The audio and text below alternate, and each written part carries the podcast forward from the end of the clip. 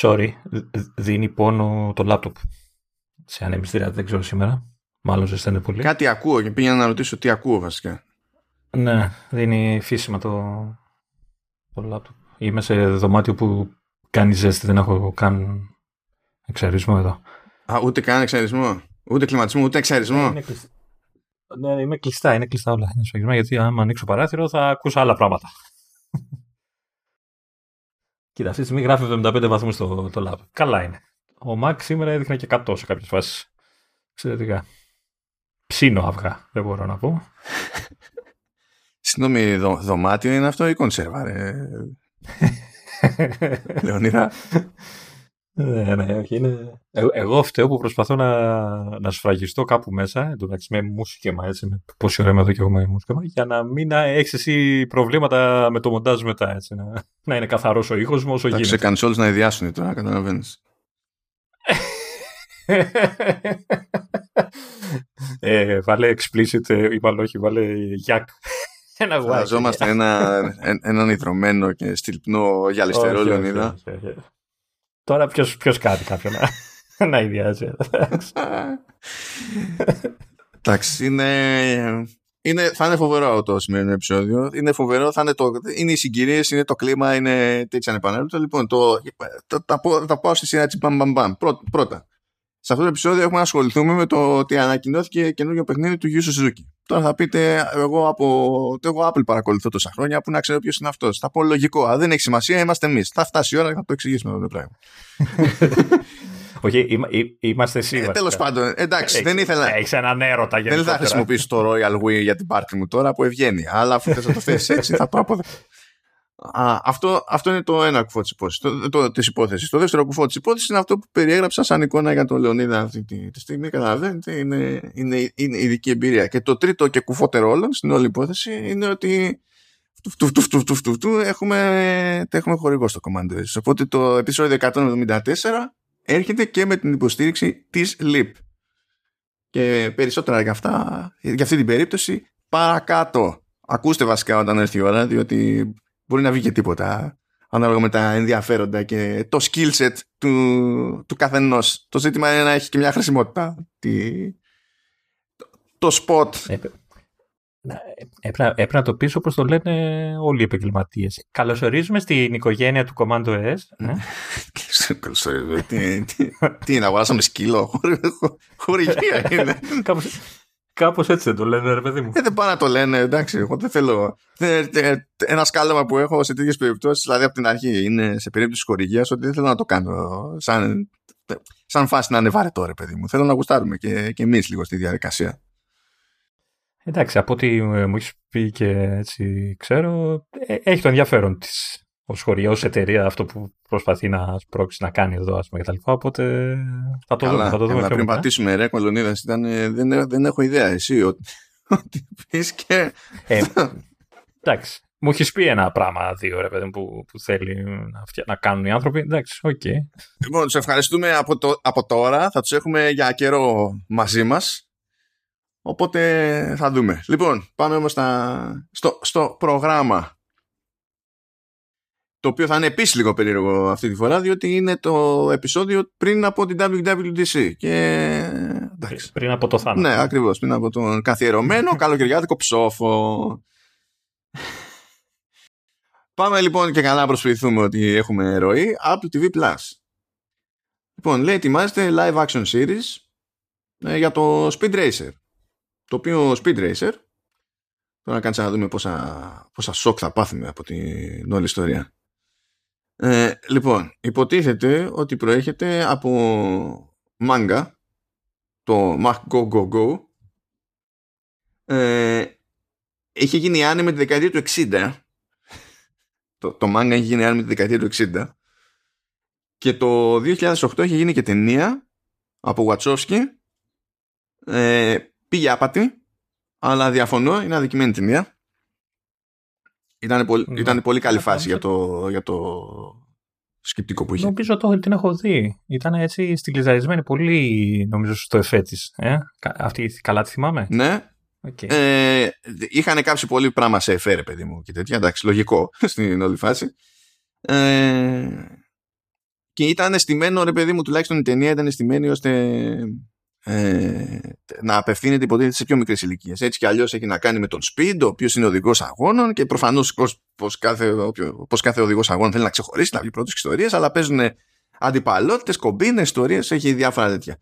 Και, το, και στην ταινία το, είχαν συνδυάσει όλο αυτό το, το χαβαλέ, παιδί μου, ξέρεις, αυτό το, το εύπεπτο concept για διάφορες ηλικίες και κάπου προς το τέλος βάζουν ένα χαρακτήρα να βαράει έναν επικό μονόλογο ε, κατά του καπιταλισμού. Και το έχω μείνει κόκαλο και λέω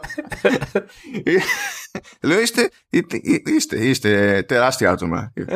Τεράστια. Ε, να μαθαίνουν τα παιδιά από μικρά είστε τεράστια άτομα εγώ Αξόφσκι τεράστια. Δηλαδή και μόνο που κάτι το γράψετε αυτό και το είδε κάποιος και είπε α εντάξει και το κάνουμε Ήμουνα εντάξει, λέω, του, τους εκτίμησα όλους εκεί πέρα στην παραγωγή ακόμη περισσότερο. Τώρα το πότε θα έρθει και τα λοιπά, οι λεπτομέρειες για το τι σοή μεταφορά θα είναι δεν υπάρχει. Δηλαδή ξέρουμε ότι θα είναι live action, αλλά μέχρι εκεί. Ε, εγώ το μόνο που μου έρχεται από την ώρα που ξεκίνησε να λες ότι στηρίζεται σε μάγκα είναι ότι η φράση έμαθα πως είσαι μάγκας.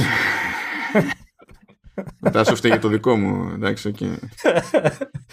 εντάξει.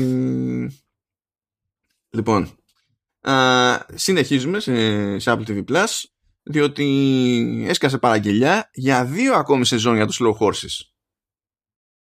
Oh, δεν με χάλασε. Αυτό ακόμη δεν το έχω δει. Θέλω να το δω για την Gary Oldman μεταξύ άλλων. Αλλά δεν περίμενα, ούτε είχε, μου είχε μείνει εντύπωση ξέρεις, από το buzz που τρέχει ότι ήταν περίπτωση σειράς που θα έπαιρνε με τη μία ανανέωση για δύο σεζόν αντί για μία. Αλλά δεν, θα, δεν με χαλάει γιατί την Gary Oldman. Ναι. Ok. Okay. Όχι, δεν σε χαλάει. Η αλήθεια δεν θα σε χαλάσει. Δες το. Δεν έχουμε άλλες υπηρεσίες. Πάμε κατευθείαν Apple Arcade. Ναι. Ε. Πες μας, πώς σου φάνηκε το Pro Darts 2022 Plus; Ε, εντάξει. Ε, για Darts ήταν Pro. Και αυτό το θεωρώ Plus.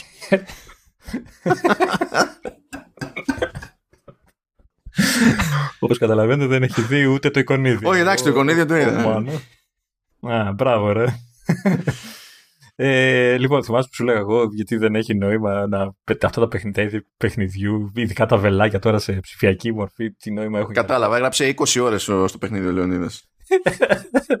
Όχι, δεν έγραψε 20 ώρες, δεν έπαιξα πολύ. Ε, είδα είδα όμως, ε, επειδή έχει διάφορες επιλογές, έπαιξα λίγο να δω πώς είναι οι διάφορες παραλλαγές του παιχνιδιού, γιατί έχει κάτι κουφά, πέρα από τα παραδοσιακά. Ε, Παραδόξως, τους πολύ βασικούς κανόνες τους ξέρω. Δεν ξέρω, μην με ρωτάς γιατί. Τους πολύ βασικούς για τους πετάω κάτι βέλη σε ένα general direction. Ναι, όχι, το, το scoring, ας πούμε, αυτό που λένε για 505 και 300 πόσο είναι και τέτοια.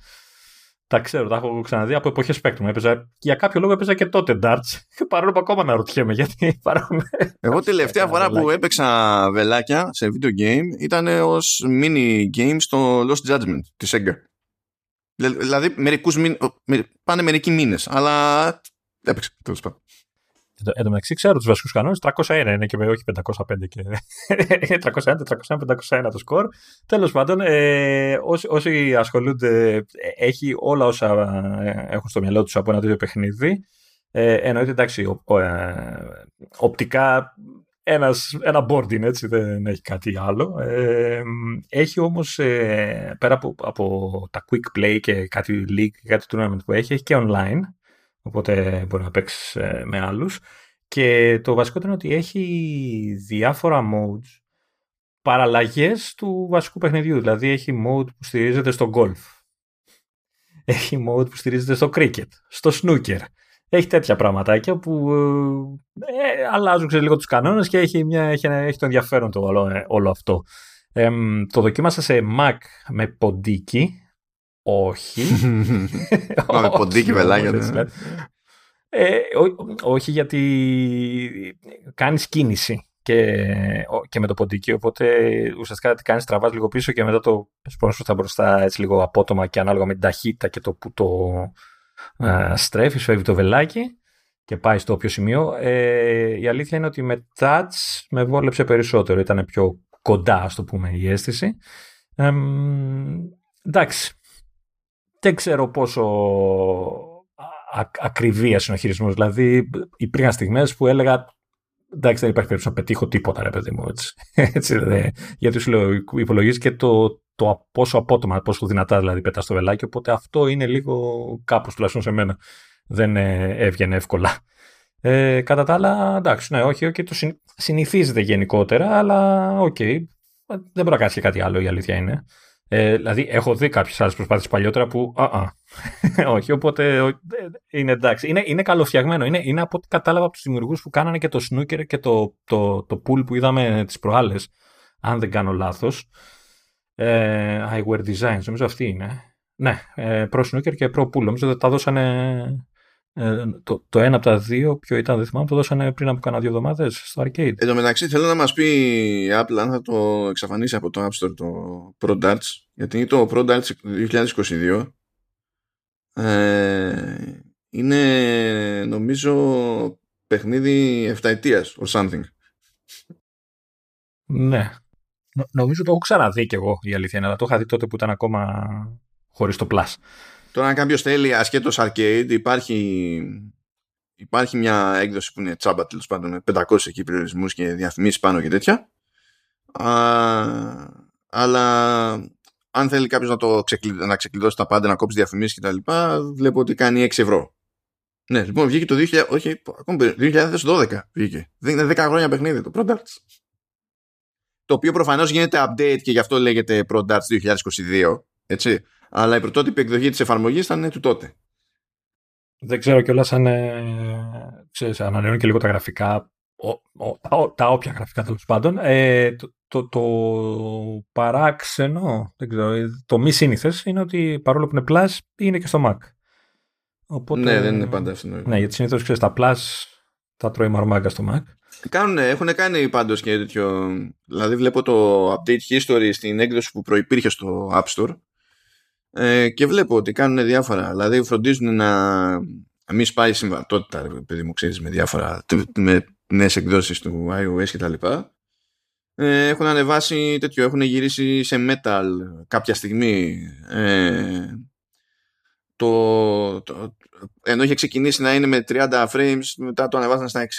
Λένε κάθε τόσο για graphical updates. Δηλαδή δεν κάθεται το. Και αράζουν. Ναι, το, το, το παλεύουν, ναι. Ε, να, να, δώσω και, να πω κιόλας ότι έχουν και αρκετές επιλογές για customization στο ίδιο το όποιο mode επιλέξεις. Δηλαδή μπορεί να επιλέξεις ξέρεις, 301, 401, 501 scoring ξέρω, κτλ. Μπορεί να επιλέξεις ε, ε, πώς το λένε, τα χρώματα του, του πίνακα, του board.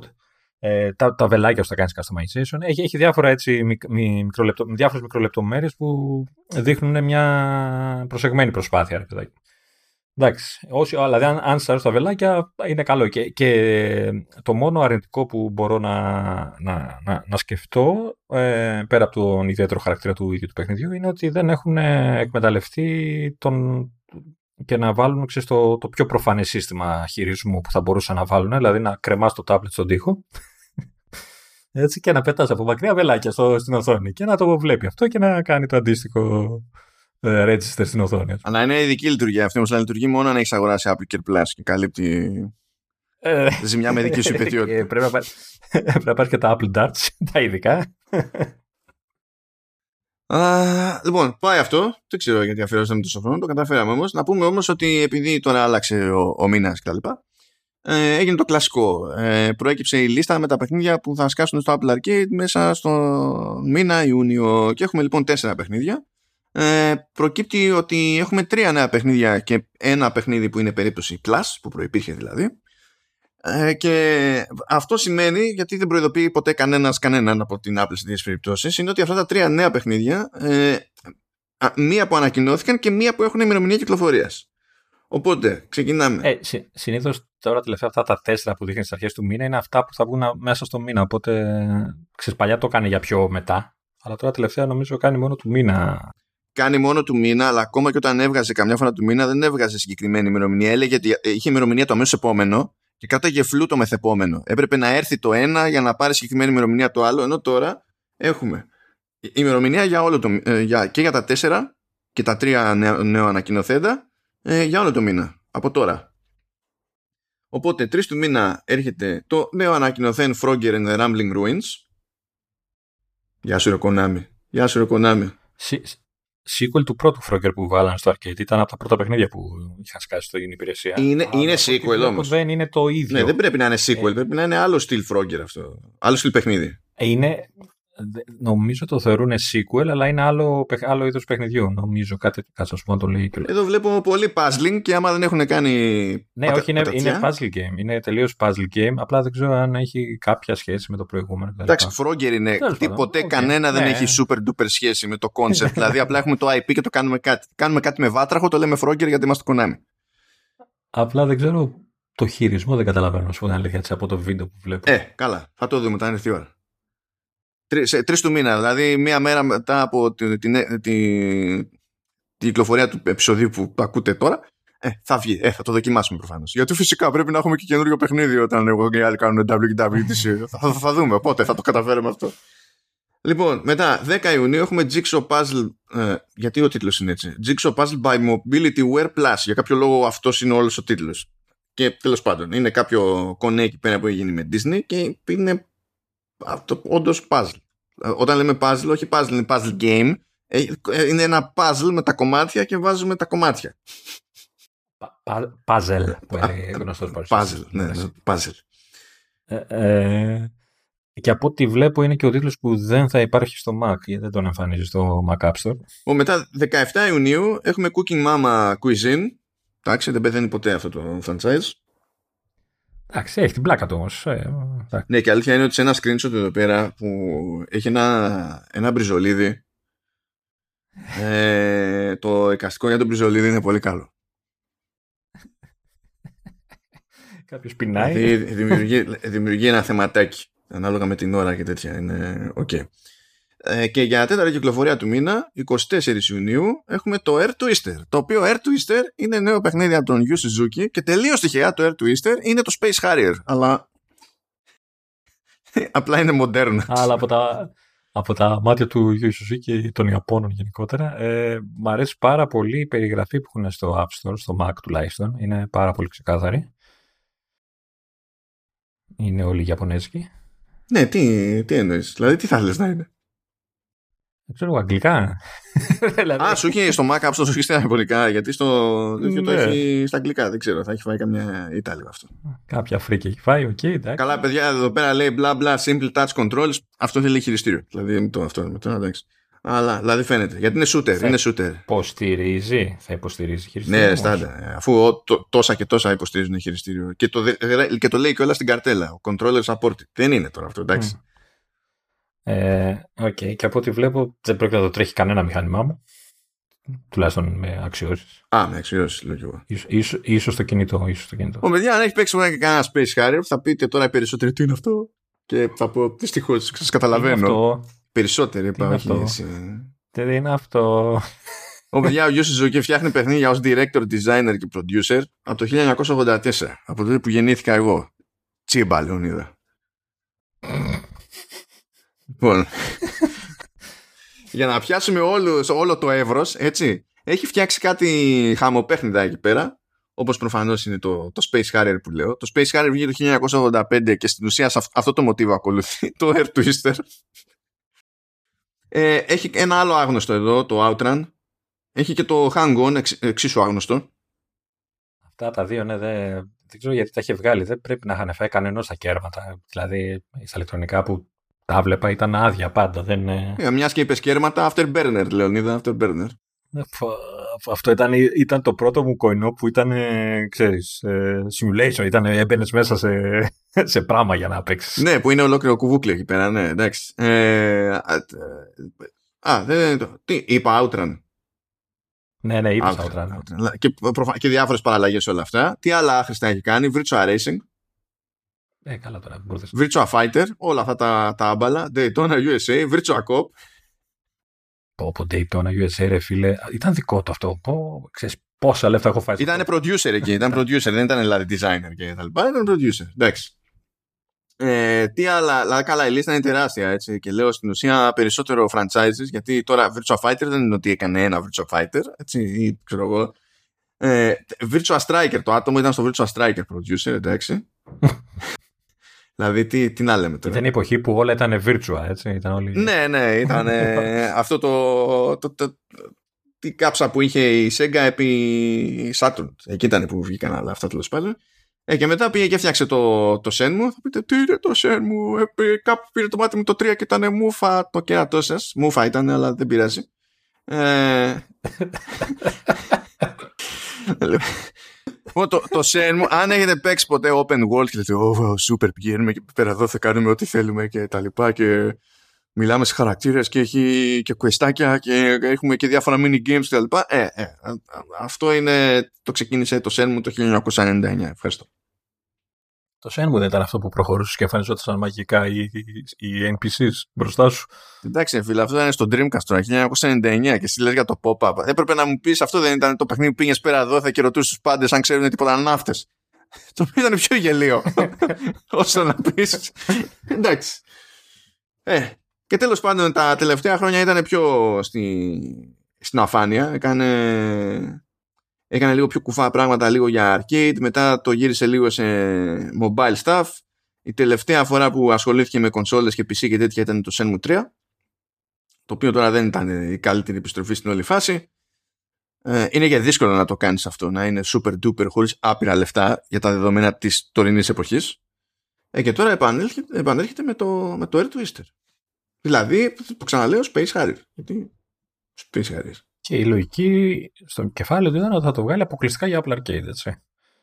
Να σου πω κάτι, να τους τα πάρει, δεν κατάλαβα. Γιατί να τους τα πάρει άλλους και να μην τα πάρει. Δηλαδή τους τα παίρνουν οι άλλοι τα βελάκια, να μην τους τα πάρει ο γιος της ζωή. Δεν κατάλαβα. Σαφώς, σαφώς, σαφώς. Απλά από τη μεριά του λέω, μου φαίνεται παράξενο που δεν πήγε σε πιο παραδοσιακή. Ε, δεν νομίζω ότι έχει πλέον, ξέρεις, το εκτόπισμα να πάει και να το κάνει αυτό το πράγμα με τους μεγάλους παίκτες της κονσόλε και αυτά. Στο Switch δεν μπορούσε.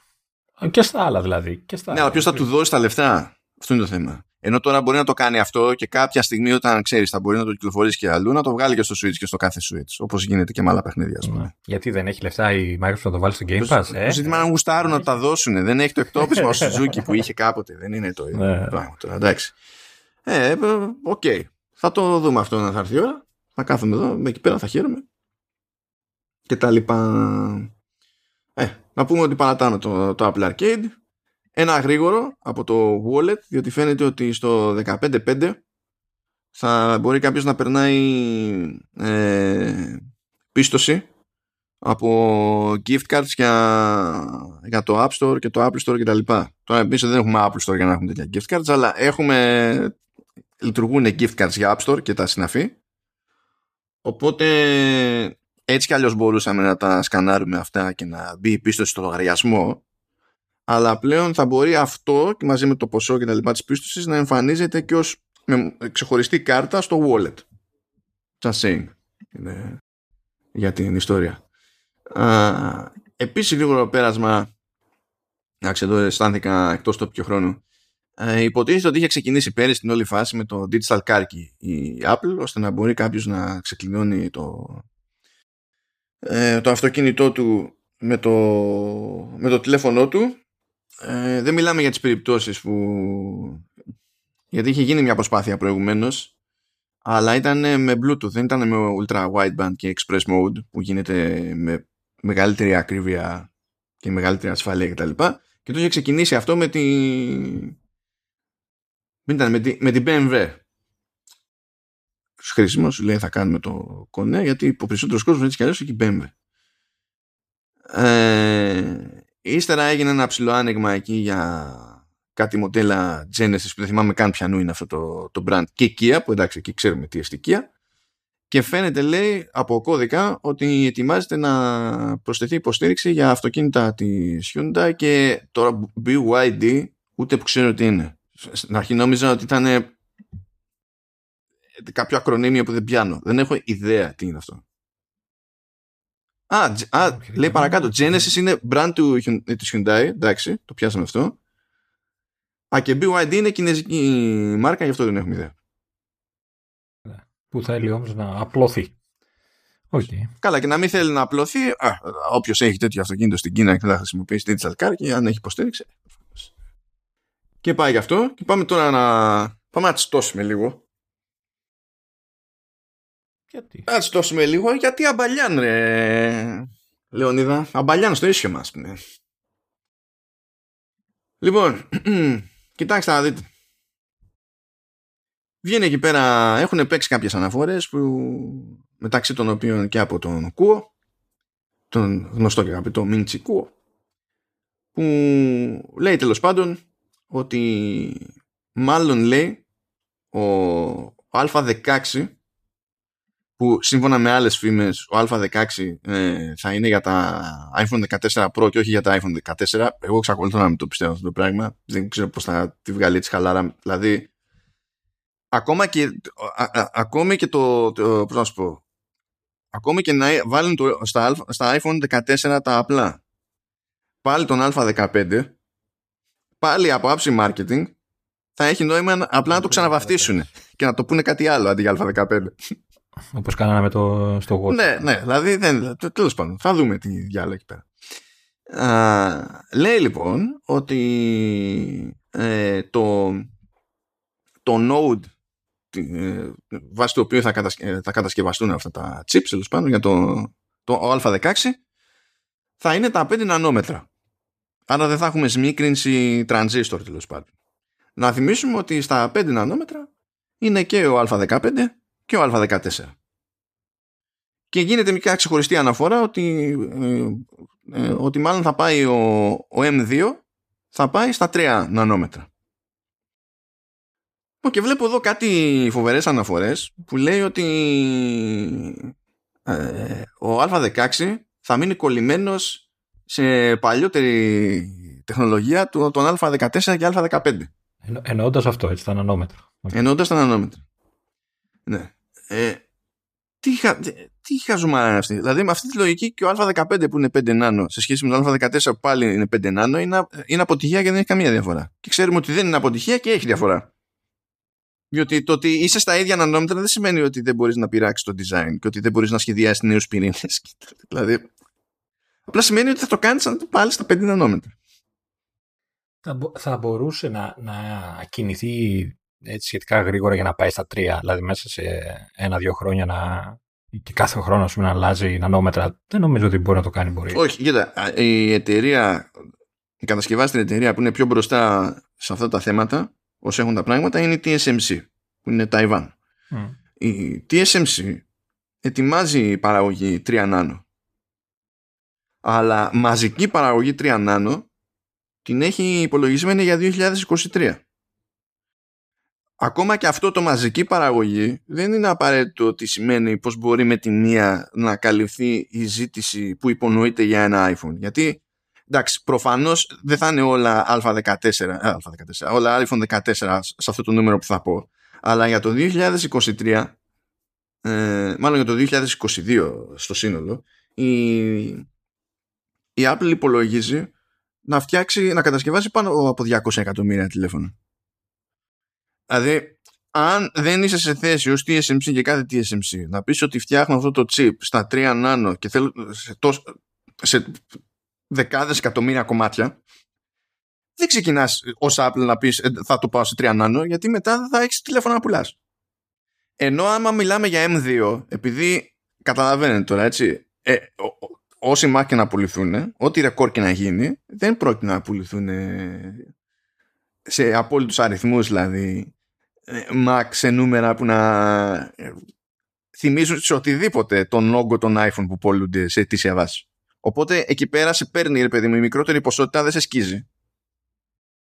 Ναι ρε αλλά αυτό που σου λέω και σε έξω το podcast ε, υποτίθεται το M2 θα στηρίζεται πού, τον 15, στο 16, δεν ξέρω, όπως δηλαδή ο M1. Όπου και να στηρίζεται, όπου και να στηρίζεται αυτό δεν πάει να πει ότι δεν μπορείς να χρησιμοποιήσεις τους, ε, τους ανασχεδιασμένους πυρήνες. Γιατί, κοίταξε, μπορείς να φτιάξεις ένα νέο πυρήνα που να είναι για τα 5 νάνο.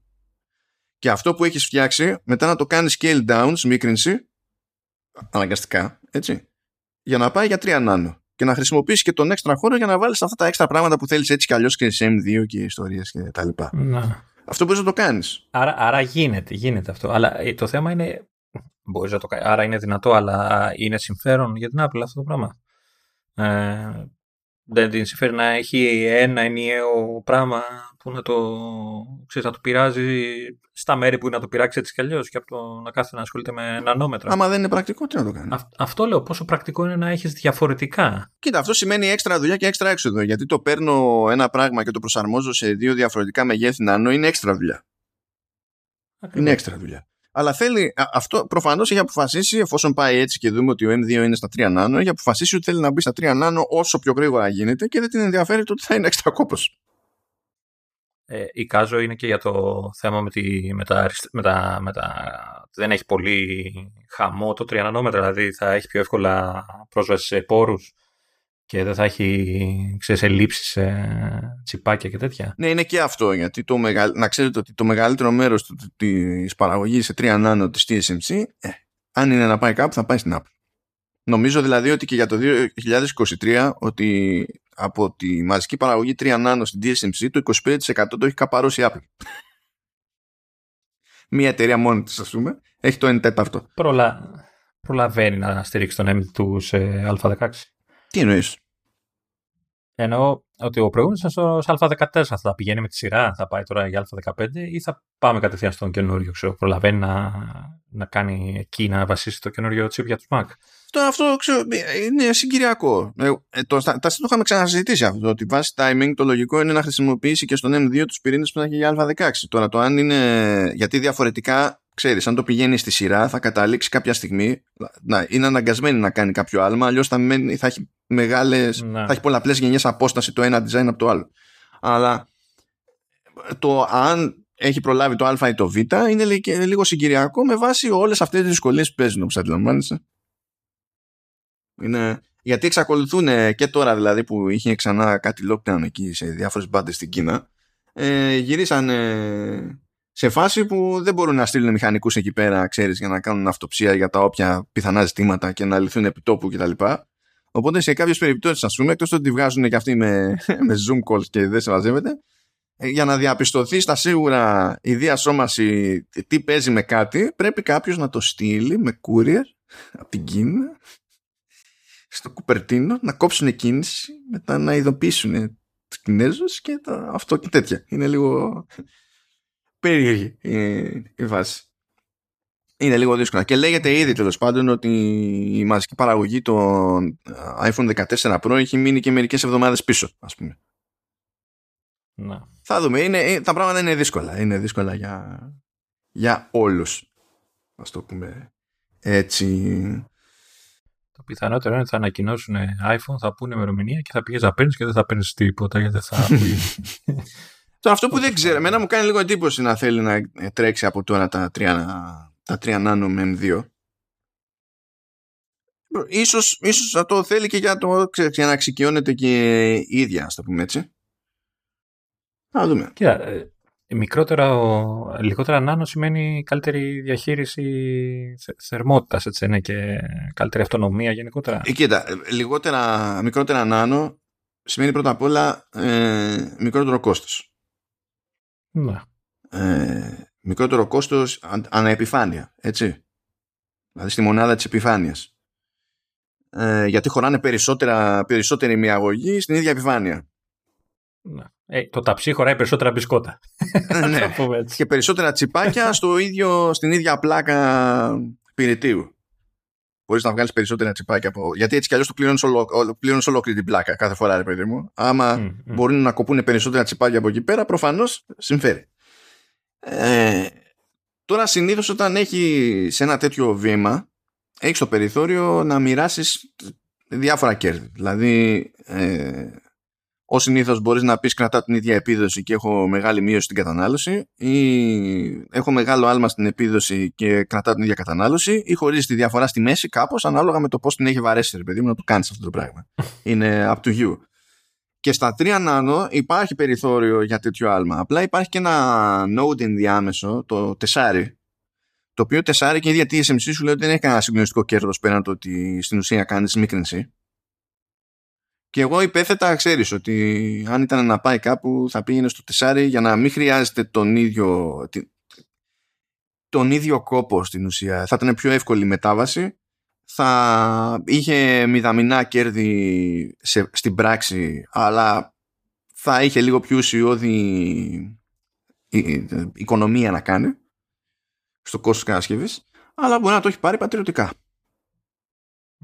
Να σου πω. Θα δούμε. Όλα αυτά είναι πρωτόγνωρα έτσι κι αλλιώς με την Apple. Δεν ξέρω, δεν ξέρω αν ε, ξέρεις, τα όποια κέρδη από τη νέα μεθοδολογία, το πούμε, έτσι, τον τρόπο κατασκευής, ε, ξέρεις, ε, τη, βοηθούν να κάνει πραγματικότητα κάποια από τις φήμες που έχουμε να πούμε πιο κάτω, ξέρω, κτλ. Ε, ξέρεις, τη βοηθάει να διαχειριστεί κάποιες νέες λειτουργίες πιο εύκολα κτλ. Καλά, δεν έχει, δεν είναι ότι έχει και θέματα ισχύως, αλλά θα δούμε. Εντάξει, ξέρω εγώ. Όχι γιατί η θέμα ισχύως, όσο πιο πολύ για αυτονομία και. Αυτό εντάξει. Ξέρεις, Θερμότητες και τέτοια. Ε, λοιπόν, να το αφήσουμε αυτό το ξενέρωμα. Πραγματικά δεν καταλαβαίνω. ναι, εντάξει. Αλλά ακόμα, α, ακόμα και τα τεσσάρια λέει και για τέσσερα νάνο δεν πάνε για mass production πριν, πριν το 2023. Γενικά είναι όλο λίγο περίεργο αυτό. Μα. Και ίσως να δηλαδή ξέρω εγώ θα δούμε και πότε θα δούμε και τον M2. Είναι, είναι, λίγο, είναι λίγο περίεργο. Είναι λίγο περίεργο. Αλλά anyway. Και τώρα ήρθε, ήρθε η ώρα για, για το χορηγό μας, την LIP.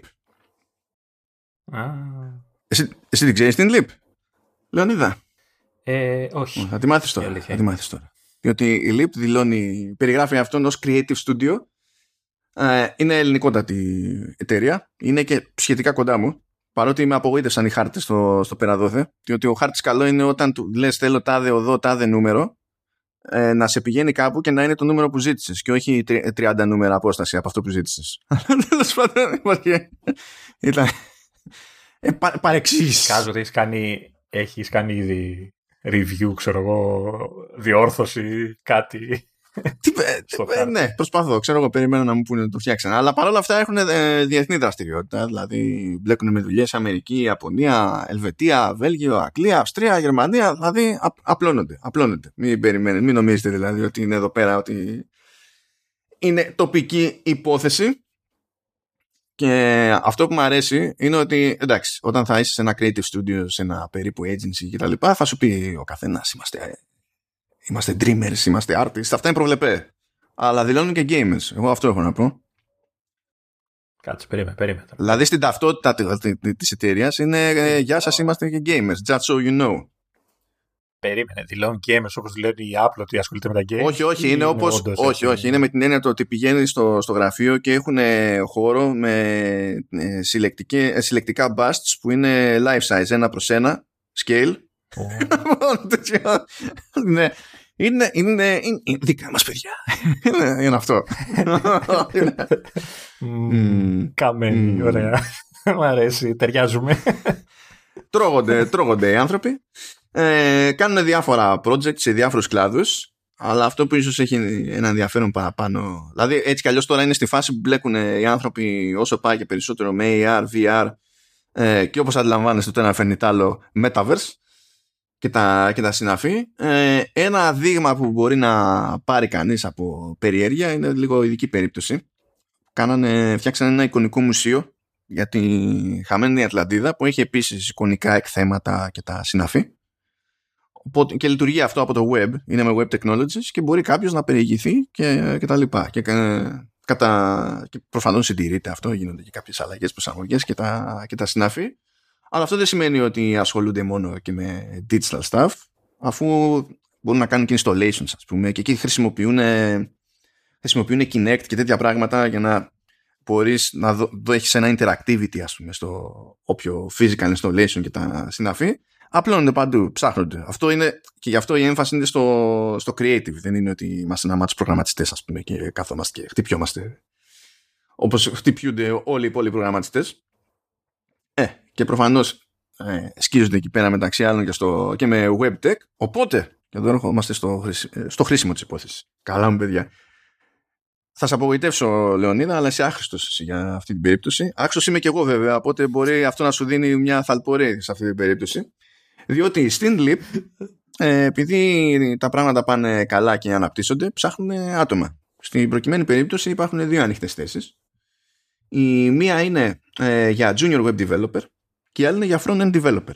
Τώρα, προφανώς και θα βάλω τα links μεταξύ άλλων και για την εταιρεία και για τα job openings ε, της εταιρείας με λεπτομέρειες για το τι προσφέρεται από την εταιρεία, τι απαιτήσεις έχει η εταιρεία σε κάθε περίπτωση, αλλά ε, ενώ όπως μπορεί ενδεχομένως να υποψιαστεί κάποιος ο front-end developer χρειάζεται να έχει και μια κάποια εμπειρία να δείξει, έτσι, ε, και θα φανεί αυτό και ο στόχος είναι τέλος πάντων να καταλήξει να, να ξέρει από CSS, JavaScript, να καταλήξει να ασχολείται με WebGL, Progressive Web Apps και τα συναφή. Υπάρχει, ίσως για περισσότερους ακόμη να έχει ενδιαφέρον αυτό, ε, και, ε, και μια θέση για Junior Web Developer, που εκεί πέρα το ζήτημα δεν είναι κάποιος να έχει και καλά ξέρω πτυχίο, αλλά πρέπει να υπάρχει τρόπος να διαπιστωθεί ότι έχει το κατάλληλο skill set, άρα πρέπει να υπάρχει ένα πορτφόλιο να έχει, να έχει φτιάξει κάτι που να μπορεί να το δείξει. Δεν είναι ανάγκη αυτό να ήταν εμπορική δουλειά συγκεκριμένη κτλ. Αλλά εφόσον μπορεί να δείξει ότι το κατέχει, το αν υπάρχει ε, πτυχίο ή οτιδήποτε σχετικό τέλος πάντων άλλο είναι irrelevant σε αυτή τη, τη φάση. Και από εκεί και πέρα δεν έχουν θέματα οι άνθρωποι στη ΛΥΠ με ε, προοπτικές εξέλιξης κτλ. Ακόμα και πλαγίως. Δηλαδή αν κάποιος στην πορεία αναπτύξει και κάποιο παράπλευρο ας πούμε skill set και αυτό είναι χρήσιμο ε, δεν υπάρχει κανένα θέμα. Δηλαδή δεν είναι ότι μπορεί να ασχοληθεί και με κάτι άλλο πέραν αυτού. Αλλά προφανώς είναι up to you εφόσον μπείτε στη διαδικασία. Και τώρα αυτό, το, αυτό δεν το περίμενα όταν συζητούσαμε με την LIP, αλλά σε περίπτωση που τέλος πάντων κινηθείτε σχετικά γρήγορα και καταφέρετε και πείσετε και καταλήξετε στην, στην LIP, αν τυχαίνει να είστε και φαν στον Iron Maiden, μπορεί όλη αυτή η περίπτωση να σας βγει σε λίγο καλό παραπάνω. Αυτό εκεί, έτσι θα το αφήσω. Αυτό δεν έχει Ωραία. Το, το κάνεις επίτηδες, έτσι; Επειδή είσαι fan Iron Maiden. Δεν, θα κάτσεις στον άξονα εσύ, Λεωνίδα. Δεν είναι. Γιατί, να σου πω κάτι, άμα πάω στα γραφεία και δείξω εσένα ότι σε έχω φτιάξει, δεν θα το. Δεν θα κερδίσω κάτι εγώ για τους Iron Τώρα, Maiden. συγγνώμη, μοιάζω εγώ με progressive web app. Πες μου αλήθεια. Πάντως για, για άνθρωπος δεν, δεν μοιάζεις, οπότε μπορώ να σε πουλήσω όπως Άρα έχει σε όλα τα μέτωπα. δεν Ή εσύ μοιάζεις με junior σε οτιδήποτε. Για, για πες μου. Γιατί όμως Iron Maiden, γιατί μου το χτυπάνε, δηλαδή. Εντάξει, τι να γίνει. Θα είμαι μέσα, βέβαια. Θα είμαι. Έχουν και, τα, έχουν και οι άνθρωποι στην λύπη τι ευαισθησίε τους. Τι να γίνει τώρα, να κρυφτούν. Όχι, όχι. Το κάνεις όλο και καλύτερο. Έτσι το συμπαθώ ακόμα περισσότερο τώρα μετά το Game και Iron Maiden. Εντάξει, να δούμε. Εντάξει, παιδιά, εδώ. okay. Ο, καταλαβαίνετε, προσπαθούμε ακόμα και οι χορηγίε να είναι χαρούμενες εδώ πέρα. Ελπίζω να το πετύχουμε. Τι εννοείς; τι, τι εννοείς και οι χορηγίες να είναι χαρούμενες; Δηλαδή, όλα τα άλλα είναι χαρούμενα, εσύ είσαι χαρούμενος δηλαδή, και βάλαμε και τις χορηγίες που είναι και αυτές χαρούμενες. Δηλαδή είσαι εσύ. Κοίτα, σε αυτό, σε αυτό έχεις ένα δίκιο. Οπότε θα, α, ναι, θα, θα αναθεωρήσω και θα πω ότι βλέπετε ότι προσπαθούμε τουλάχιστον οι χορηγίες να είναι ευχάριστες. και κυρίως χρήσιμες, έτσι. Μην ξεχάσεις να βάλεις τα links του για τους ανθρώπους που ενδιαφερθούν, έτσι. Εννοείται, παιδιά. Θα έχω τα links για να δείτε ακριβώς και στα job listings τι, τι ζητάνε οι άνθρωποι, να ξέρετε με ποιον να επικοινωνήσετε και να κάνετε, να κάνετε τα κονές σας. Και μιας και είπες για χαρούμενε χορηγίες, να πω πριν ξεκινήσουμε τα. Έχω, έχω ανοίξει τη σελίδα για το επόμενο έτσι θέματα να το βλέπω και μου έχει πετάξει μια διαφήμιση από ένα γραφείο τελετών. Πιάσε, πού άνοιξες, παιδί μου; ε, και η διαφήμιση γράφει μεγάλα γράμματα δίπλα σας όλο το 24. Πού, τι σελίδα, πού άνοιξες, τι άνοιξες; ε, το, για το Γκέρμον που Δηλαδή λες, ευχαριστώ, αλλά δεν θέλω. Δεν ταιριάζει, δεν ταιριάζει. Γιατί κάνει προβλέψεις για πράγματα που δεν θα έχουμε να πληρώσουμε, οπότε εντάξει. αλλά ξέρεις να που σου λέει δίπλα σε όλο το 24 και του λες, Ε, δεν θέλω. Ο Christ. Λοιπόν, ευχαριστούμε τη ΛΥΠ. Θα την ευχαριστήσουμε και ξανά, για, γιατί έτσι θα πηγαίνει εδώ. Είπαμε. Θα είμαστε καιρό μαζί. Συνεχίζουμε τώρα με πραγματάκια που έχουν ακουστεί για WWDC, τα οποία είναι λίγα, διότι WWDC έτσι πρωταγωνιστεί το software. Στο software δεν διαρρέουν εύκολα πολλά πραγματάκια. Τώρα δεν ξέρω αν θα φυτρώσουν, γιατί έχει τύχει να βγουν πράγματα μία μέρα πριν. Ε, εντάξει, δεν μπορούμε να τα προλάβουμε αυτά. Τι να γίνει τώρα. Αλλά ακόμα και ο Γκέρμαν που είναι εκείνος που ας το πούμε ότι ε, έκανε τον κόπο να αναφέρει τα περισσότερα φημολογούμενα staff όλα είναι φλου. Δηλαδή λέει ε, ετοιμάζει, η Apple ετοιμάζει μεγάλες αλλαγές λέει στο, στην οθόνη κλειδώματος. Μεταξύ αυτών λέει wallpapers ε, με widget-like capabilities. Αυτό μπορεί να σημαίνει 100.000 πράγματα. Ε, ok. Okay. Επίσης λέει ότι θα μπει υποστήριξη για ε, always on lock screen ε, το οποίο είναι φάση μετά τι κάνει μια μια στα κεραμίδια για το τι οθόνες θα χρησιμοποιηθούν έστω σε κάποια iPhone 14. Για να μπορούν δηλαδή, γιατί αυτό για να έχει νόημα ας πούμε, και να μην σκίζει την μπαταρία πρέπει να πηγαίνει το refresh rate τέρμα θεού ένα χέρι ξέρω εγώ. Στο ένα frame. Ναι, στο ένα frame. Όπως είναι και στο ρολόι δηλαδή, με ίδια λογική, όπως είναι και στο Apple Watch στο... Το, αναρωτιέμαι πόσο χρήσιμο το βλέπω που το ζητάνε πολύ, που το φημολογείται και πολύ αυτό το πράγμα. Πόσο χρήσιμο είναι στο, στο ρολόι το, το καταλαβαίνω πιο εύκολα, έτσι. Να είναι always on η οθόνη, αλλά στο κινητό δεν ξέρω, είναι, είναι χρήσιμο. Είναι, θα το χρησιμοποιούσες εσύ, ας πούμε. Με, με, όλα τα καλά, έτσι, ότι δεν σκίζει την μπαταρία και όλα. Έτσι. Αυτό που θα είναι χρήσιμο στάνταρ για όλους και πάντα είναι πάλι το ξέρεις, το ε, βλέπω για πάντα την ώρα. Τώρα το από εκεί και πέρα, το από εκεί και πέρα, επειδή υπονοεί και κάποιο είδους interactivity, ας πούμε, widgets και τέτοια, αν καταφέρνει να, έχει, να μου δίνει το περιθώριο να έχω και έξτρα πληροφορίες, ή να πει ότι θα σου δείχνω ε, μόνο υπό συνθήκη κάποια notifications να μένουν always on. Ξέρεις, μπορεί κάποια που μπορείς να τα έχεις ότι είναι πιο ευαίσθητα, ότι έχουν προτεραιότητα. Λέμε, ε, υπάρχουν ιδέες. Το ζήτημα είναι αν θα κάνει τον κόπο. Διότι Συνήθως τα παραδείγματα που έχουμε είναι πιο απλά, ρε παιδί μου, ως προς την πληροφορία που έχουν πάνω. Συνήθως το κάνεις σε δύο φάσεις. Πρώτα εμφανίζει τη, τη λειτουργία και την επόμενη φορά χρονιά εμφανίζει και τις έξτρα λειτουργίες, ας πούμε. Κάπως έτσι το κάνει. Εντάξει, τώρα θα το δούμε. Μπορεί έτσι κι αλλιώς να γίνει. Δεν ξέρω αν γίνεται αυτό εδώ μεταξύ στα 13 άρια. Γιατί τα 13 άρια νομίζω ότι δεν πέφτουν στο 1 Hz, πρέπει να πέφτουν στα 10. Τώρα, αν αυτό θεωρείται OK θυσία για την περίσταση, δεν ξέρω. Αλλά Απ' την άλλη, αν είναι να το δείξουν αυτό το πράγμα και να μην είναι για κανένα από τα υπάρχοντα τηλέφωνα το η συγκεκριμένη λειτουργία, θα είναι λίγο περίεργο. Για, γιατί συνήθως ε, ό,τι δείχνουν στην WWDC είναι πράγματα που μπορείς να κάνεις με το τρέχον hardware και όταν παρουσιάζουν το καινούριο hardware, μαθαίνεις για κάποια πράγματα που γίνονται στο λειτουργικό μόνο στο νέο hardware. Άρα μπορεί να το δούμε το Σεπτέμβριο αυτό. Με, το, με την εμφάνιση του 14. Γιατί δεν είναι τόσο περίεργο. Δηλαδή, αν ακολουθήσουμε το παράδειγμα του, του ρολογιού, το Always On ήταν από το 6. Τελεία. Και μετά. Δεν υπήρχε δηλαδή, δεν μπορούσε να το τρέξει να το κάνει το 5, γιατί ήταν θέμα οθόνης. Ε, εντάξει, μου είπες στο 13 έχουν μια οθόνη που μπορεί να πέσει σε έναν βαθμό κάτω κτλ. Αλλά αν είναι. Ε, δεν ξέρω αν το κρατάνε και για, ξέρεις, για feature, ε, για τα καινούργια κινητά αποκλειστικό κτλ. Αν είναι κάτι τέτοιο, θα πιστεύω θα το δούμε ε, στην παρουσίαση του, του καινούργιου iPhone, όχι στο WWDC. Ναι, λογικά ναι. Αν είναι έτσι δηλαδή μόνο έτσι έχει βγάζει νόημα. Τώρα λέει για iPadOS μεγάλες αλλαγές λέει σε windowing και multitasking. Μας, μας υποχρέωσες ναι, μου κλέβει τις ιδέες που έχω σημειώσει. Με ποια ιδέα αυτό είναι λέω πράγματα στην τύχη. Δηλαδή αυτό δεν είναι ιδέα. Ε, τα, δεν είναι ιδέα το. Τέλος πάντων, θα τα πούμε. Ναι.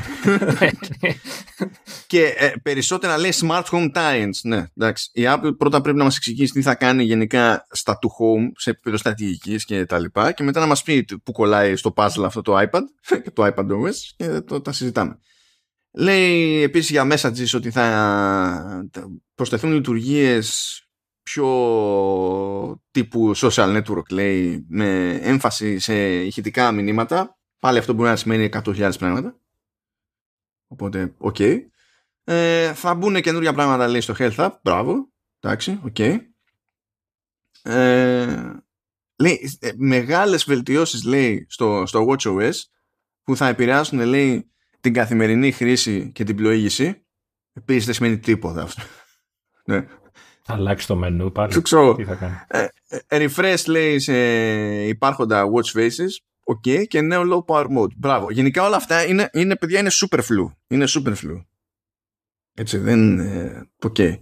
Αυτό που είναι λιγότερο flu είναι για το macOS 13 που λέει ρε παιδί μου ότι θα αλλάξει τα φώτα στο, στα system preferences ώστε να φέρνουν περισσότερο στην εφαρμογή settings που έχουμε σε iOS, iPadOS και τα λοιπά. Γενικά τα preferences του Mac θέλουν μια ανανέωση. Τώρα αν θα είναι αυτή που λέει, OK. Αλλά... Όχι, αυτό λέει, αυτό λέει για τα system preferences. Λέει. Ναι. Όχι, λέω θέλουν. Θέλουν, θέλουν. Χρόνια τώρα θέλουν. θέλουν. Ε, και άσχετο και το, με το αν θέλουν ή όχι, ξέρεις, το να έχεις μια λογική ας πούμε, πλατφόρμα σε πλατφόρμα που να είναι, είναι με τη μία πιο γνώριμη, εντάξει, δεν είναι κακό. Το να δούμε πώς θα τα στήσουν εκεί πέρα. Κατά μία έννοια μπορείς να πεις ότι ξέρεις, κατά τόπους το έχει κάνει λίγο αυτό. Δηλαδή, άμα ανοίξεις system preferences, είναι όπως είναι. Αλλά αν μπει, ας πούμε, π.χ. στην κατηγορία του Apple ID, η λογική που έχει ότι έχω ένα sidebar με τα διάφορα και τα εμφανίζω δίπλα που σε iOS θα ήταν έχω μια λίστα με επιλογές πατάω την επιλογή και πηγαίνω στην επόμενη οθόνη. Ή είναι σαν ένα βήμα προς εκείνη την κατεύθυνση αλλά καμία σχέση τα system preferences στο σύνολο το πώς είναι κατά τα άλλα ρε παιδί μου. Ε, και το άλλο που το, το χαριτωμένο που λέει είναι ότι έρχονται redesign για default Apple Apps εντάξει Μ' αρέσει που είναι και πληθυντικός. Ότι θα, αυτό το θέλω. Να σου πω ότι θα γίνει αυτό και θα γίνει για πάνω από μία εφαρμογή της Apple. Να το δω και να το πιστέψω. Ναι. Χρειάζεται, πιστεύω και αυτό. Βασικά, να σου πω κάτι. Ίσως είμαι μόνο εγώ που το σκέφτομαι, αλλά νομίζω ότι, ήταν, ε, ότι ήρθε η ώρα να κάνει πάλι full redesign σε iOS και iPadOS. Έχουν περάσει πόσα, 8 χρόνια Mm. Από το iOS 7 που είχε γίνει. Κοίτα, από μεγάλο ναι, ήταν από το iOS 7, αλλά δεν είναι ότι από τότε έχει μείνει ε, ίδιο πράγμα. Δεν έχει μείνει στάσιμο, αλλά μιλάμε για τώρα για redesign όπως τότε. Ρε, παιδί, να πεις τι μπορεί να κάνει. Okay. Ε, ε, και ακόμη στο συγχρονισμό είναι, γιατί ε, είναι στη φάση που το macOS και το iPadOS ήρθαν όσο κοντά ήρθαν και το iOS που κάνει. Mm. Δηλαδή, τους πήρε χρόνια αυτό και δεν είναι ότι είναι διαδικασία που έχει ολοκληρωθεί. Δηλαδή σταθεροποιήθηκε πέρυσι στην ουσία όλη αυτή η διαδρομή. Ναι, κα, καταλαβαίνω ότι είναι δύσκολο και ότι αποκλείεται κτλ. Αλλά ξέρω, έχουν περάσει πολλά χρόνια. Ίσως έπρεπε να έχουν κινηθεί πιο γρήγορα. Να, θα, δεν ξέρω κιόλας αν υπάρχουν κάποιες... Γιατί τότε ας πούμε υπήρχε και μια αλλαγή στην τάση της φιλοσοφίας, της σχεδίασης. Δηλαδή από εκεί που ήμασταν στα... Ε, ξέρεις, όλα μοιάζουν με πραγματικά αντικείμενα και τέτοια γυρίσαμε στο flat και το λευκό και το αυτό. Τώρα δεν ξέρω αν υπάρχει κάποια τάση που κυριαρχεί πάλι. Και... Θέλω redesign, θέλω να μου ισιώσουν εφαρμογές, θέλω να κόψουν bugs. Αυτό θέλω. Ναι, εντάξει. OK, okay, επειδή δεν. δεν πρόκειται. Απλά ασυνόμορφε. Μα, ε, τέλος πάντων. Okay. Ε, τώρα από άλλα πράγματα που εκεί οι απόψεις δίστανται για WWDC είναι το αν θα δούμε το, το, το καινούριο, το ανασχεδιασμένο MacBook Air και ειδικά θα το δούμε με, M2 και τι SoC θα είναι το M2 και κάτι τέτοια. Τώρα γενικά ε, ε, δεν πηγαίνει κανένα σε, σε WWDC θεωρώντας αυτονόητο ότι θα δούμε hardware, ποτέ το δεν είναι κόμπο. Ε, δεν έχει αφήσει ένα κενάκι ότι θα δούμε άλλο έναν Mac ε, Pro, ενώ βαρύ ναι, για μένα το, το πιο λογικό είναι να δούμε preview του Mac Pro. Δεν είναι νομίζω WWDC μέρος για να πεις δείχνω καινούριο MacBook Air. Όχι ότι δεν γίνεται. Όχι ότι δεν έχει κάνει ποτέ κάτι παρόμοιο ας πούμε. Αυτό προσπαθώ να θυμηθώ που πότε δείχνει τα Air, τα Air συνήθως. Πότε τα, τα δείχνει σε δικό τους event. Δεν το θυμάμαι αυτό. Ε, ε συνήθως ναι, τουλάχιστον τα τελευταία χρόνια ας πούμε. Γιατί είναι και το Air είναι ιδιαίτερη περίπτωση Mac, έτσι. Είναι το, το πιο δημοφιλές, νομίζω. Ε, ναι, ναι, απλά ξέρεις, δεν είναι. Δεν είναι ε, παιδί μου, άμα μιλήσεις για Mac Pro, είναι WWDC, είναι το κοινό σου ακριβώς. Είναι το, το κοινό για την περίσταση. Ακριβώς, ναι, ναι. Το Air είναι όλα τα άλλα. Απ' την άλλη, βέβαια, τα τελευταία χρόνια έχει ανοίξει, ρε παιδί μου, πολύ, γιατί πλέον στριμάρεται από παντού. Οπότε έχει, έχει πάρει και λίγο consumer ε, φάση. Το, ναι, αλλά το, το, αλλά το keynote. Δεν είναι. Το keynote, το state of the platform, ας πούμε, δεν είναι για όχι, τέτοιο, όχι. Και άλλα ε, εννοώ για το keynote που έχει γίνει που για μένα καλός. Έτσι γίνεται πιο ευπεπτό και μπορεί να το ξεσπαρακολουθήσουν και άνθρωποι που δεν έχουν ε, τελείως μεγάλη εμπειρία σε προγραμματισμό και αυτά, αλλά ξέρεις, ε, παίρνουν μια μυρωδιά, ρε παιδί μου, βλέπουν κάτι. Και για, και για μας που θα πεθάνουμε. και τι άλλο λέει, λέει ότι γενικά μάλλον απίθανο να δούμε το, το Mixed Reality Headset. Αν, και έχουν βγει σε κώδικα κάτι αναφορές σε Reality OS τώρα το αν θα μείνει, αυτή, αν, αν θα μείνει αυτό το όνομα ή όχι θα δούμε ποιος και. Δεν ξέρω αν, αν θα κάνανε και εδώ κανένα preview.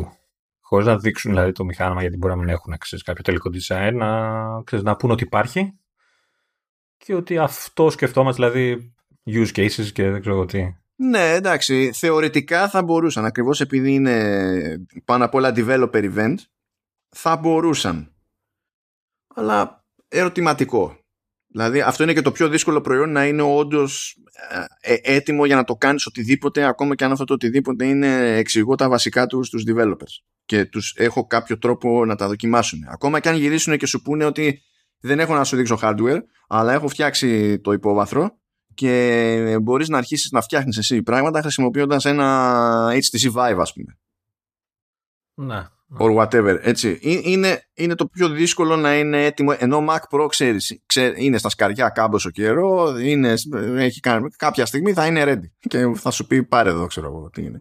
Και μπορεί να στο δείξει και να σου πει και βγαίνει τότε. Ενώ το headset, ακόμα και να στο δείξει, δεν νομίζω ότι είναι ασφαλές να κάνει και η ίδια η Apple συγκεκριμένη δήλωση για το ακριβώς πότε θα βγει. Παίζει να έχει κάποιο debug unit που λέγαμε στις κονσόλες ε, developer, τέλος πάντων, ε, ξέρεις, placeholder unit, τέλος πάντων, όπως για το Mac Mini για ε, όταν έβγαινε ο M1 και τα λοιπά. Ε, μπορεί να. Και να τους δώσει δηλαδή κάποιο, ε, τυπικά ένα μηχάνημα σε όποιους επιλεγμένους developers για να μπορέσουν να ξεκινήσουν να κάνουν ε, πράγματα. Ε, θεωρητικά. Ποιος ξέρει όμως. Δεν είναι, ξέρεις, δεν είναι στάνταρτ ότι είναι θεωρητικά εφικτό, δεν σημαίνει ότι την νοιάζει να το κάνει σε κάθε περίπτωση. Οπότε, ξέρω εγώ, τι να σου πω. Είναι ζαριά αυτό, ρε παιδί. Ναι. Κάπως έτσι. Τέλος πάντων, αυτά. Και πάμε να κάνουμε κατά τα άλλα για το υπόλοιπο κάτι άλλο εμείς εδώ πέρα. Ε, δεν θα μπούμε στη διαδικασία να κάνουμε προβλέψεις για αλλαγές σε λειτουργικά. Πιο πολύ θα μπούμε στη διαδικασία να το παίξουμε ζήτουλε να πούμε απλά ένα-δύο πράγματα κατά περίπτωση ας πούμε που απλά θέλουμε. Όχι, όχι βάση του, των, των πιθανότητων να μας κάτσει. Δηλαδή και κατά πάσα πιθανότητα θα ζητάμε πράγματα που θα, θα ξέρουμε από τώρα ότι δεν θα μας κάτσουν ποτέ ας πούμε. Αλλά δεν έχει σημασία. Ε, προσπάθω, ε, έχω κανένα δυο που δεν είμαι σίγουρος ότι γίνεται. ε, δεν ξέρω. Εντάξει, εντάξει. Οπότε Μ' αρέσει που έχεις βάλει και το home, και κάτι τέτοιο. Ναι, ναι, αυτό το έχω βάλει εγώ για τρολιά, οπότε θα το βάλω και πρώτο. δεν, δεν έχω τίποτα να σου πω γι' αυτό. Ξέρεις, στο, στο Home OS. Δηλαδή... Ούτε, ούτε, καν για, ούτε καν για το tvOS δεν έχω να σου πω κάτι. Μία ευχή έχω για το Home OS. Να, να βγει ένα άλλο HomePod για να τρέχει πάνω του. Ένα HomePod που να έχει όνομα. να έχει λόγο ύπαρξης αυτό. Ναι. Την ίδια ευθύνη να κάνουμε και για το tvOS. Μπας και βγει κανένα καινούριο Apple TV. με, με normal επεξεργαστή καινούριο. στο, στο Home OS θέλω περισσότερο να, να δω ότι υπάρχει πλάνο. Γιατί όσο έχει το πράγμα, η Apple δεν δίνει σε κανένα την εντύπωση ότι υπάρχει πλάνο. Τώρα το, το Home OS ε, περιλαμβάνει και τα, τα smart κομμάτια, όλο το, το smart home ας πούμε, ή είναι μόνο για τα ηχεία; Αυτό τρέχει στα ηχεία αλλά τώρα τεχνικώς η εταιρεία το λέει HomePod Software. Αλλά τώρα για την ιστορία λέμε Home OS και, και τα λοιπά. Ρε, Και έχουν ακουστεί κάποια πράγματα για καινούριο HomePod, για HomePod με οθόνη και δεν σημασία. Και η λογική είναι ότι αυτά είναι πράγματα πραγμάτων φτιαγμένα για το home, όχι για να πηγαίνουν βόλτες και ότι μπορούν να χρησιμοποιούνται όπως και πριν δηλαδή. Ήταν, ε, ήταν hubs και επικοινωνούσαν με το home app κτλ. Αλλά το ζήτημα είναι ότι με όλες αυτές τις ιστορίες, με τα διαφορετικά standards, τα μπρος πίσω με τα homepods και ε, με το ερωτηματικό πάντα για, το, για τα Apple TV που και αυτά είναι hubs. Ε, δεν, δεν, το, δηλαδή δεν έχει κανένας ιδέα τι υποτίθεται ότι φαντάζεται ότι θέλει να κάνει σε αυτό το χώρο η Apple. Ε, αν καταφέρει να μας εξηγήσει θα ήταν καλό. Πιστεύω. Γιατί το να μας λέει ναι, τώρα θα στηρίζουμε ένα νέο industry standard, το Matter, που θα το στηρίζουν όλοι, οπότε δεν θα έχουμε τα ίδια ζητήματα με συμβατότητες από εδώ και από εκεί και θα κουμπώνουν όλα. Μπράβο. Αλλά αυτό και πάλι θέλει ένα πλάνο για την κατηγορία. Το ότι γλιτώνουμε ασυμβατότητες, άμα δεν έχουμε πάλι τίποτα χρήσιμο να κάνουμε, δεν έχει καμία σημασία. Και όταν λέμε κάτι χρήσιμο, υπάρχουν, θα πει κάποιος προϊόντα, smart κτλ. που έχουν ή δεν έχουν κάποια χρησιμότητα, ένα σενάριο, καταναλωτή κτλ. Ναι, ναι αλλά αυτό θέλει να κάνει η Apple. Απλά να προσφέρει συμβατότητα με τέτοια πράγματα και να έχει μια εφαρμογή για να με αφήνει να τα πειράζω; Ή έχει κάτι κατά νου το οποίο είναι, είναι τύπου Apple του στυλ ε, είναι μέρος ενός όλου και φροντίζουν να υπάρχουν συνέργειες ε, στις διάφορες πλατφόρμες μου και τα λοιπά. Αυτό ξέρω εγώ θέλω να δω. Ωραία. Ας πάμε την ανάποδα. τόσο πολύ για κάποιο λειτουργικό που δεν. Μα στην ουσία δεν μιλάμε καν για το λειτουργικό εδώ πέρα. Είναι τόσο λυπηρό που δεν ξέρεις. Δεν... Λοιπόν, πάμε TVOS. Τώρα TVOS είναι περίεργο από την άποψη ότι έχει κάτσει η βάση από το κόνσεπτ ε, τώρα μπορούμε να κάνουμε και ψώνια από, το, από τη τηλεόρασή μας και δηλαδή αυτά που τέταζε κάποτε ε, το μέλλον δεν είναι ακριβώς οι εφαρμογές και το tvOS App Store όχι ότι δεν γίνεται δουλειά με εφαρμογές αλλά οι εφαρμογές αυτές είναι εφαρμογές media κυρίως και games. Αυτό είναι. Μου ήρθε εμένα τώρα, δεν το είχα σημειώσει, δεν είχα σημειώσει τίποτα για tvOS αλλά μου ήρθε μια ιδέα τώρα, μια σκέψη για τις εφαρμογές. Δεν θα με χάλαγε να, να έχουμε το, τη λειτουργία που κάνει ο M1 με τις εφαρμογές για, από iPhone και iPad, να τρέχουν δηλαδή σε Mac, να μπορεί και το, το Apple TV να τρέχει εφαρμογές των κινητών και το iPad media, κυρίως δεν ξέρω εγώ τι. Ε, ξέρεις, ε, χω, χωρίς να χρειάζεται να περιμένεις να, κάποιος να βγάλει μια εφαρμογή ειδικά για TVS που, που δεν βγαίνει ποτέ. Και από χειρισμό τι θα έκανες; Ε, αυτό θα το φτιάξει Apple, φίλε. Γιατί από ποια άποψη, όταν τρέχει και, και, μια, και μια εφαρμογή iPhone είναι σχετικά χάρη φάση πάνω σε Mac με Apple Silicon, αλλά εκεί χάνεις την αφή, μεν, αλλά έχεις το mouse, το οποίο και, το mouse είναι ένα input method υψηλής ακρίβειας. Υψηλής ακρίβειας. Δηλαδή, OK, okay, ενώ ξέρεις το, το remote, όχι πια ακρίβεια. ναι. Το καινούριο δεν είναι κακό, ε, αλλά ε, δεν, δεν νομίζω ότι θα είναι αυτό το πρόβλημα. Δηλαδή θα βρουν έναν τρόπο να μεταφράζουν, δηλαδή να, με τα βελάκια να κουνιέσαι στην εφαρμογή, ξέρω, άμα δεν θέλει ο άλλος να ασχοληθεί παραπάνω ε, κατά τη μεταφορά. Αλλά δεν θα με χάλαγε ας πούμε, να έχω το, την εφαρμογή του Netflix που έχει στο, στο iPad, ας πούμε, γιατί στο Apple TV είναι, τη βλέπεις και είναι πίσω. Παρόλο που έκανα update πρόσφατα, πούμε, σαν design και όλα αυτά έχει μείνει, είναι τελείως ε, το παλιό σχέδιο, ρε παιδί μου. Άλεξ, πραγματικά το χειρότερο δυνατό παράδειγμα. Ε, εντάξει. Το βλέπω συχνά, γι' αυτό το, βλέπω συχνά, γι αυτό το μου κακοφαίνεται. Εννοώ ότι όταν μπαίνει αυτή, πες ότι μπαίνει αυτή η δυνατότητα, έτσι. Δεν, η Apple δεν υποχρεώνει μετά τον developer να διανέμει την άλλη έκδοση στο αντίστοιχο App Store. Το θέμα είναι να μπορεί να το κάνει ο χρήστη χωρίς να χρειάζεται κάτι να κάνει ο developer, να μπορεί να το κατεβάσει. Όχι, όχι, πάλι, πάλι δεν με πιάνεις. Το... Ε, υπάρχει εφαρμογή του iPad, έτσι. Ωραία. Και λέει η Apple ότι σε αφήνω να την τρέξει σε tvOS. Θα πεις εσύ μπράβο. Ε, αλλά εναπόκειται στη Netflix αν θα αφήνει την έκδοση του iPad να εμφανίζεται στο App Store του tvOS. Εντάξει, OK. Okay. Ε, ε, εγώ το σχεδόν πιο πολύ ότι θα μπαίνω στο λογαριασμό μου και θα κατεβάζω από τα αγορασμένα μου, ξέρεις όπως κάνω μεταξύ συσκευών ε, με το family και όλα αυτά, να βλέπω την εφαρμογή και την κατεβάζω. Αλλά θα μου λες ότι θα βάζει block η Netflix και θα, ακόμα και έτσι θα κατεβαίνει η κλασική. Και σε Apple Silicon δεν είναι αυτονόητο. Ο developer έχει το περιθώριο να πει μη δείχνεις στο τάδε App Store την εφαρμογή αυτή. Και γίνεται σε πάρα πολλές περιπτώσεις και σε Mac που υποτίθεται ότι είναι λίγο πιο εύκολο να πεις ότι κάνετε τις αλχημίες ε, οπότε δεν θεωρώ αυτονόητο, ξέρεις, ότι επειδή θα υπάρχει η τεχνική δυνατότητα ότι αυτό σημαίνει ότι εσύ θα έχεις πρόσβαση σε αυτό που φαντάζεσαι ότι θα βόλευε να έχεις πρόσβαση. οπότε να μην ελπίζω για Cosmote App, έτσι. ναι, ναι, το οκ, εντάξει. Ε, εγώ θα ήθελα να σου πω την αλήθεια Δηλαδή είναι λίγο χαμένη η υπόθεση κατά μία έννοια αυτό το πράγμα, αλλά λίγο αλλάζει το τοπίο. Θα ήθελα να ξαναπροσπαθήσει το, στο κόνσεπτ αυτό με τις εφαρμογές τρίτων, το περιεχόμενο των οποίων μπορεί να εμφανίζεται στην εφαρμογή TV της ίδιας και να εμφανίζεται σε αναζητήσεις κτλ. Που αυτό δεν προχώρησε διότι παίζουν κόντρες μεταξύ των υπηρεσιών. Πρώτη και καλύτερη η κόντρα που έχει η Apple με την Netflix και τα λοιπά. Αλλά τι γίνεται, σιγά σιγά μαλακώνουν λίγο τα πράγματα. Πρώτον, πλέον η Netflix έχει το περιθώριο να βάζει ένα link σε εφαρμογή της. Μπορεί να στέλνει κάποιον στο web για να κάνει συνδρομή. Δηλαδή αυτό ας πούμε ότι κάπως εξομαλύνθηκε. Ήταν η βασική κόντρα αυτή. Που επηρέαζε τις προμήθειες και τα λοιπά. Ε, βάλε πάλι ότι η, η, πλατφόρμα Netflix ε, δεν αντιμετωπίζεται το τελευταίο μικρό σχετικά διάστημα ως η παντοδύναμη που ήταν στο μυαλό όλων πριν. Δεν έχει σημασία το να βγάζει νόημα αυτό ή όχι. Λέμε για τις αγορές. και σε βαθμό τέτοιο που ακόμα και η διοίκηση της εταιρείας ε, θα ε, λέει πλέον ότι θα μπει στη διαδικασία ξέρω εγώ να σκεφτεί να βγάλει και κάποια συνδρομές που να είναι φθηνότερες μεν αλλά να έχουν και διαφημίσεις και κάτι τέτοια επειδή το ζήτημα είναι growth, growth, growth, growth, growth, growth, growth αυτό δεν ακυρώνει βέβαια το ότι ο καθένας θέλει να σε σπρώχνει σε περιεχόμενο με βάση το δικό του αλγόριθμο, άρα θέλει να μπαίνεις μέσα στην εφαρμογή τη δική του. Αλλά επειδή ακριβώς τώρα ανδρώνονται πολλαπλές τέτοιες υπηρεσίες και η...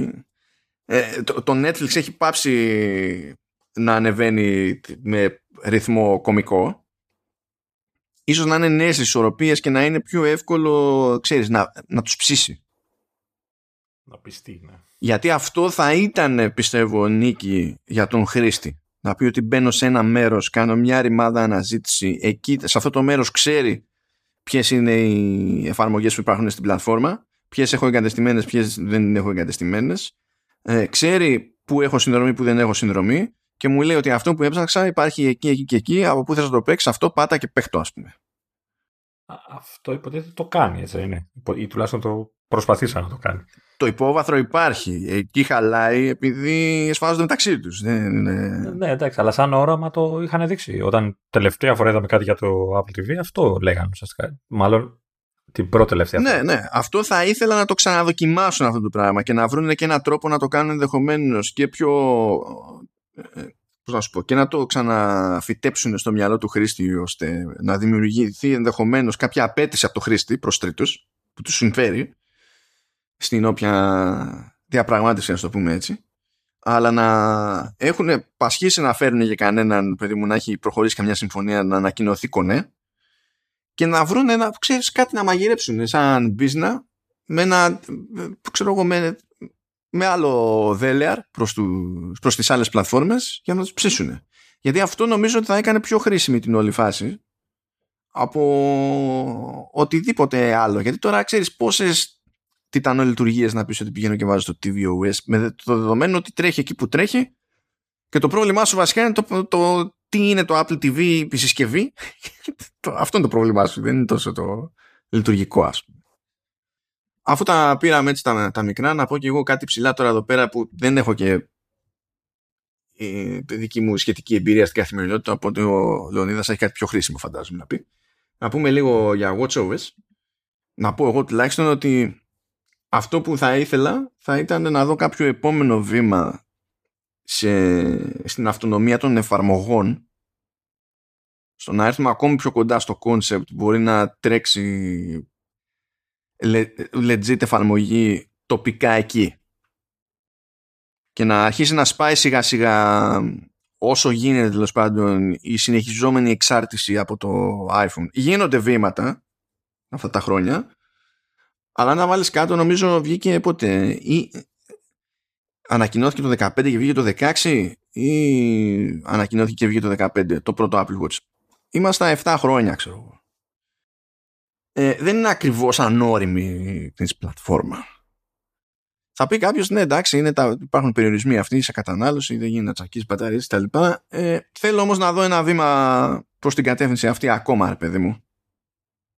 Εντάξει, κοίτα. Ε, Ας πούμε, το Mail App είναι σχετικά αυτόνομο, το, το native τουλάχιστον, γιατί τρίτον ακόμα έχουν θέματα.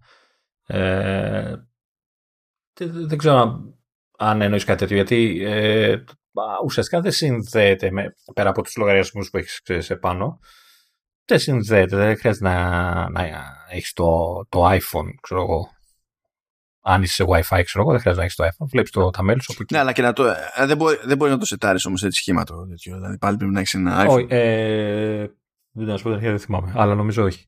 Ε, νομίζω βλέπει κατευθείαν πρώτα τους λογαριασμούς από το iPhone και, και τους φέρνει. Ε, ναι, OK. Okay. Δεν, δεν ξέρω πόσο πρακτικό είναι σε μια τόσο μικρή οθόνη να έχεις τώρα ολόκληρη εφαρμογή να παλεύεις από εκεί να σετάρεις το οτιδήποτε, αλλά σίγουρα δεν είναι κάτι που θα χάλαγε κανέναν, έτσι. Και ε, ακόμα και τα παλιότερα ρολόγια έχουν χώρο. Γιατί για κάποιο λόγο έδινε χώρο αναλογικά με iPhone και αυτά, από την αρχή σχεδόν έδινε αρκετό χώρο αποθήκευσης, δηλαδή οπότε μπορούν να μεγαλώσουν, ας το πούμε, οι εφαρμογές σε όγκο και να έχουν δηλαδή περισσότερα features. και τα τελευταία είναι και γρήγορα, έτσι, δεν έχουν κάποιο θέμα σε ισχύ, οπότε θα, θα μπορούσαν να το υποστηρίξουν. Δηλαδή φαντάζομαι ότι το, το δικό μου που είναι το 4, αν θυμάμαι καλά, έχει 8 γίγκα χώρο. Και χρησιμοποιώ ούτε τα μισά, ξέρεις, και αυτό επειδή βάζω και μπουρδες μέσα έτσι απλά για να βάλω. Ε, οπότε, ε, doable είναι. Δεν ξέρω πόσο πρακτικό αυτό. Ε, ας δω ένα βήμα ακόμη. Κι ας είναι και μισό, αλλά να δω κίνηση, ρε παιδί μου, ξέρεις ότι. Κοίτα, το, το βήμα το που πρέπει να γίνει είναι ότι θα πρέπει να αρχίσουν σιγά να διαθέτουν τα ρολόγια, ξέρεις, με, SIM, ε, με κάρτα SIM παντού. Έτσι, δεν... Καλά, αυτό δεν το πιάνω. Γιατί θα ξεκινήσω το, το γνωστό rant και θα εκνευριστώ. Δηλαδή δεν είναι. Ε, μου φαίνεται αστείο ο περιορισμός αυτός τόσα χρόνια πια. Τώρα είδα το μεταξύ ότι άρχισε να πρίζει λίγο σηκώτια και προμοτάρει η SIM και η Vodafone που μέχρι πρώτη δεν ήξερε τι ήταν. Και το λέω επειδή, επειδή εγώ τυχαίνει να είμαι συνδρομητής Vodafone και βλέπω γιατί μου το πετάει μέσα στη μάπα. Έτσι. Ναι, αλλά θέλω να λειτουργεί με το ρημάδι το ρολόι και θέλω κάποιος να μου πουλήσει το ρημάδι το ρολόι. Δηλαδή. Δεν δέχομαι, δεν δέχομαι να είναι τόσο δύσκολο να ξοδέψω λεφτά. Ναι. Είναι που δεν θα ξεκινήσει τώρα. Όχι, θα το σταμα... Εδώ τελειώνει, δεν έχει άλλο. Απλά δεν το δέχομαι αυτό. Είναι τέλος. Εντάξει. Εντάξει, έχει πάρει, έχει, δεν καταλαβαίνω. Δεν τα βρίσκει με τις, ε, πρέπει να, να τα βρει με τους παρόχους για να διαθέσει το, το μοντέλο στις χώρες. Γιατί ξέρω ότι δεν το έχουν και χώρες, ε, νομίζω μέχρι πρόσφατα δεν το έχει ούτε το Βέλγιο. Το δεν με νοιάζει. Επίσης, τι χώρα είναι το Βέλγιο; Δεν με νοιάζει. Ενώ, ναι, ε, από σένα είναι πιο, πιο διάσημη. Έτσι να το Εντάξει, απλά. Ε, την ξέρουν τέλος πάντων. Εμάς μας έχουν γραμμένους. Ε, τέλος πάντων, ε, ε, εγώ έχω βάλει πιο προφανή, έτσι, δηλαδή νομίζω Μη μου πεις ότι θέλεις custom watch faces, γιατί δεν θα το πιστέψω. Το, το έχω γράψει, αλλά δεν είμαι σίγουρος ότι, θέλω το, ότι το θέλω τελικά. Δεν, δεν, τα έχω γράψει, όντως ε, γιατί τα περιμένουν όλοι έτσι κι αλλιώς, θα περιμένουμε καιρό. Ε, ε, εγώ θα ήθελα να δω βήματα σε αλγόριθμους και αισθητήρες. Δεν, δεν, ξέρω αν χρειάζεται το ένας, το ένα ή το άλλο. Ε, Μπας και μπορέσουμε να έχουμε μετρήσεις θερμοκρασίας, πίεσης. Θα βάζα σε εισαγωγικά και τα ζάχαρα, αλλά ξέρω ότι είναι δύσκολο. Όπως και τα άλλα δύο είναι δύσκολα. Αλλά δεν θα με χάλαγε να μπορώ να μετράω, ξέρω εγώ, τι, ξέρεις, για πυρετούς και τέτοια. Ξέρεις όμως πώς θέλω να είναι. Θέλω να το, θέλω να το βάλει στο τζαμάκι πάνω και να το βάζεις στο. Πρέπει να, να σηκώνεις το χέρι και να το, να το κολλάς στο κούτελο. Όχι, στη μασχάλη, ρε. Oh, εντάξει, για, να, για να μην πω πουθενά, να μην πω πουθενά άλλο. ε, ε, απλά δεν ξέρω αν ε, χρειάζεται άλλο αισθητήρα. Δηλαδή, αν θα μπορούσε να καλύψει και προηγούμενα μοντέλα αυτό το πράγμα. Ο, το οξυγόνο, ας πούμε, χρειάζεται και αισθητήρα, ας πούμε, κάπως έτσι. Ε, ακόμα και έτσι όμως θέλω να δω, γιατί έχουν καιρό να κάνουν βήμα. Καιρό. Εντάξει, το οξύμετρο ήταν ένα βήμα. Είναι δύο χρόνια τώρα. Ε, ξέρεις, να, να, να γίνει ένα μπράφ εκεί, να, να, να δούμε μια εξέλιξη. Υποτίθεται ότι δίνουν τα τελευταία χρόνια πόνο στο health. Έτσι, και αυτά είναι βασικές μετρήσεις που προφανώς τους, τις θέλουν και τους δυσκολεύει να τις ξέρεις, υλοποιήσουν σε βαθμό με την ακρίβεια που θέλουν κτλ. Αλλά νομίζω ότι είναι η ώρα ε, και δηλαδή πρέπει να γίνουν τα βήματα και στο λειτουργικό και φυσικά στο, στο ίδιο το ρολόι για πιο έτσι casual κατάσταση θα ήθελα και εγώ, μάλλον θα ήθελα να δω ε, ε, ανανέωση των παλιών watch faces, έτσι μια ανασχεδία σε ένα κάτι τι τέλος πάντων να πείσω ότι κάτι έγινε και έχουν αλλάξει κάποια πράγματα, γιατί έχουν, κάποια είναι αρκετά παλιά και ψηλοφαίνεται σε, σε, σε φάσεις, δηλαδή ειδικά με τα συγκρίσεις με τα πιο τελευταία. Ε, και αυτό που θα ήθελα ε, περισσότερο είναι να σου δίνει και άλλες επιλογές προσαρμογής των watch face. Δηλαδή είναι κάποια που είναι τελείως ε, ε, αλλάζεις ένα χρώμα και γεια σας ξέρω εγώ. Θα ήθελα να έχουν διάφορες επιλογές, θα ήθελα περισσότερες επιλογές σε complications, δηλαδή ε, από ένα σημείο και μετά είχαν αρχίσει και βγάζαν ε, ε, ανάλογα με τη θέση που εμφανιζόταν και ανάλογα το watch face ε, συγκεκριμένο complication. Άλλα ήταν πιο μεγάλα, ήταν στρογγυλά, άλλα ήταν ε, γωνιακά. Ε, δεν υποστηρίζονται αυτά communication από παντού, από όλες, δηλαδή και εντάξει, τρίτο και δικό τους θέμα, αλλά ε, θα ήθελα να, ξέρεις, να, να, έχει ο χρήστης και ε, σε, σε φάση design, ξέρω εγώ, γραμματοσύρες, χρώματα, σχέδια, δεν ξέρω τι άλλο θα μπορούσαν να σκεφτούν να μπορούν να αλλάζουν σε ένα watch face, αλλά και ε, περισσότερα complications ε, ξέρεις, και θέσεις και σχήματα. Και δηλαδή ο, Λεω, ο Λεωνίδας δηλαδή, ζητάει custom watch faces χωρίς να ζητήσει custom watch faces. Όχι, δεν είναι custom widgets. Τα watch face τα δικά της έχουν ήδη πολλές προσαρμογές. Απλά θέλω παραπάνω. Θέλω και άλλες καινούριες επιλογές. Να είναι πιο custom. Γιατί κάθε watch face. custom watch face θεωρούμε να το σχεδιάσω εγώ, ρε, να το φτιάξω εγώ να βάλω εγώ. Ε, τότε καλύτερα να μην έχουν ποτέ custom watch face. Δηλαδή. Και αυτό το θα το κολλήσω τώρα ε, αυτό για τα, ε, στα complications θέλω να αρχίσουν σιγά σιγά να είναι λίγο πιο ανανεωμένα, πιο updated δηλαδή με την έννοια ότι υπάρχουν στιγμές που αργούν να κάνουν ανανέωση το, το complication του καιρού πάρα πολλές φορές γυρνάω και κοιτάω και δίνει μια θερμοκρασία και το πατάς και μπαίνει στην εφαρμογή και τότε κάνει refresh την πληροφορία και ε, είναι στιγμές που λες τώρα είναι το ενημερωμένο, είναι δεν είναι, δηλαδή πρέπει να μπω να πατήσω να είμαι σίγουρος ότι είναι η σωστή θερμοκρασία, ξέρω εγώ. Ε, τέτοια πράγματα. Αυτό θα το κολλήσω με τα, με τα widget παρα, παρακάτω. ναι, σίγουρα θα έχουμε γενικότερα, γενικότερα σκέψη για widgets. Οπότε τώρα... Α, ορίστε. Money, money. Λοιπόν, πάμε, πάμε macOS. Πάμε macOS. Μάλιστα τα βάλα σε συγκεκριμένη σειρά και την έχω πάρει ο Ελενάποδα. Εντάξει, δεν πειράζει. Λοιπόν. Ε, Μιας και είπες widgets. Ε, λοιπόν, πρέπει κάτι να γίνει με, το, με τα widgets στο, στο Mac που είναι εκεί στην πλαϊνή τη στήλη μαζί με τα notifications διότι δεν γίνεται αυτό το τσίρκο άλλο. Ναι, κοίτα, το πιθανότερο θα ακολουθήσουν τη, ε, την πορεία των άλλων. Ε. Έτσι, θα, θα μπορείς να τα βάζεις στο desktop. Το οποίο δεν ξέρω κατά πόσο είναι καλό. Έτσι, αλλά OK. Okay. Σχε, είναι σχεδόν σαν να είναι καλύτερη λύση το να έχουμε κάτι σαν dashboard. Σχεδόν, δεν ξέρω. ναι, ναι. Εντάξει. Κοίτα, ε, ελπίζω να υπάρχει ένας τρόπος να τα κλειδώνεις όμως. Δηλαδή, μην περνάει το mouse και τα κουνάς και γίνεται πανικός όταν τα παίρνεις μαζί σου, ξέρω κτλ. Δηλαδή, τώρα τι γίνεται, ε, εκτός του ότι. Εντάξει, ας πούμε ότι είναι και δεν είναι σε πρώτη ζήτηση. Ενώ σε iOS, iPadOS κτλ. μπορούμε να έχουμε κάποια widget σε home screen, οπότε είναι μέσα στη μάπα μας, ξέρω εφόσον είμαστε σε home screen. Εντάξει. Αυτό δεν ισχύει πάντα, είναι ένα βήμα μακριά, ας πούμε, σε macOS. Τώρα θα πείτε σιγά το δύσκολο βήμα, εντάξει, το δέχομαι, δεν είναι αυτό το μεγαλύτερο πρόβλημα. Αλλά επειδή μοιράζω το χώρο με τα notifications, σημαίνει τα εξής ωραία.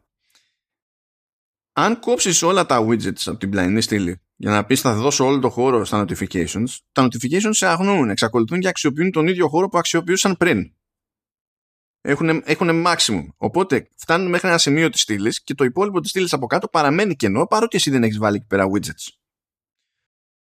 Ε, αντίστοιχα, όταν έχεις και widgets, κάθε φορά που μαζεύονται notifications, σπρώχνονται προς τα κάτω τα widgets. Οπότε εσύ, ναι, μεν κάνεις μία κίνηση για να τα εμφανίσεις, αλλά ταυτόχρονα είναι και λίγο κινούμενοι στόχοι.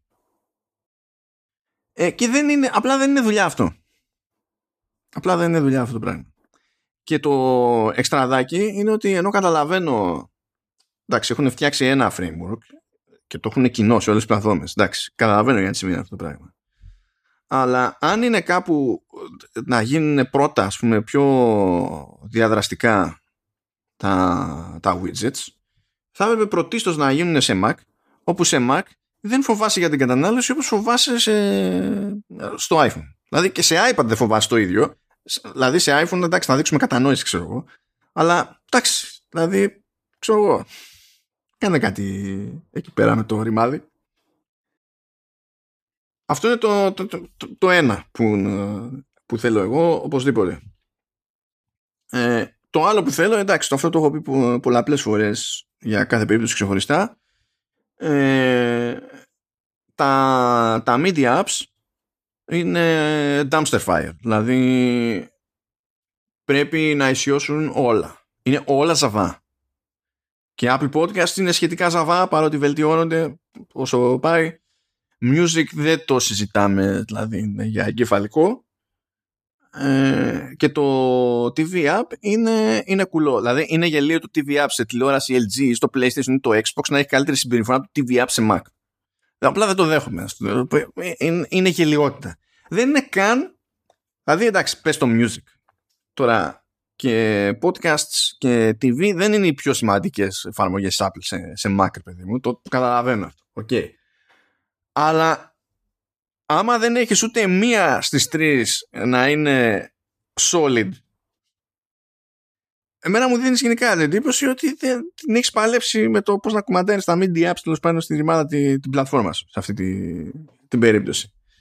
Δεν θέλω redesign και υπεραλλαγές και δεν ξέρω ότι κάντε να είναι αξιόπιστα.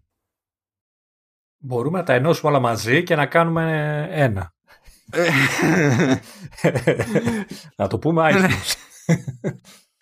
δηλαδή, ακόμα και με τις βελτιώσεις που έγιναν ε, πέρυσι στο search, σε αυτές τις εφαρμογές, ναι, είναι καλύτερα. Είναι, είναι καλύτερα από ό,τι ήταν. Ε, πάλι δεν είναι αρκετά καλά. Πάλι αποτυχάνουν σε βασικά πράγματα, δηλαδή στο search. Και, και ναι, είναι, είναι περίεργο γιατί υποτίθεται ότι η εταιρεία τα τελευταία χρόνια δίνει πόνος στις υπηρεσίες. Δηλαδή, αν δεν μπορείς να φτιάξεις το front-end των υπηρεσιών σου, πώς ναι, πώς θα πείσει κάποιον να, να χωθεί. Ναι, γιατί δεν το έχεις για χόμπι, ξέρω εγώ, αυτό, το, το, αυτή ναι. τη δέσμη προϊόντων που είναι στην ουσία υπηρεσίες. Δεν, δεν την κάνεις για χόμπι. Δηλαδή, κόβεις χρήμα και έχεις βάλει στα, εδώ και χρόνια στόχο να έχεις άνοδο στο τζίρο σου με συγκεκριμένο ρυθμό, το έχεις πιάσει τους στόχους σου, βγάζεις πάρα πολλά λεφτά, να πεις φτιάξε τις ρημάδες παραπλοκέ. Να είναι normal. Και δεν είναι μόνο σε Mac ότι έχουν θέμα, και, και αλλού έχουν θέμα, αλλά σε Mac έχουν τα περισσότερα θέματα. Δηλαδή δεν το συζητάμε. Και αν είναι να κάνω μια ευχή ακόμη, θα πω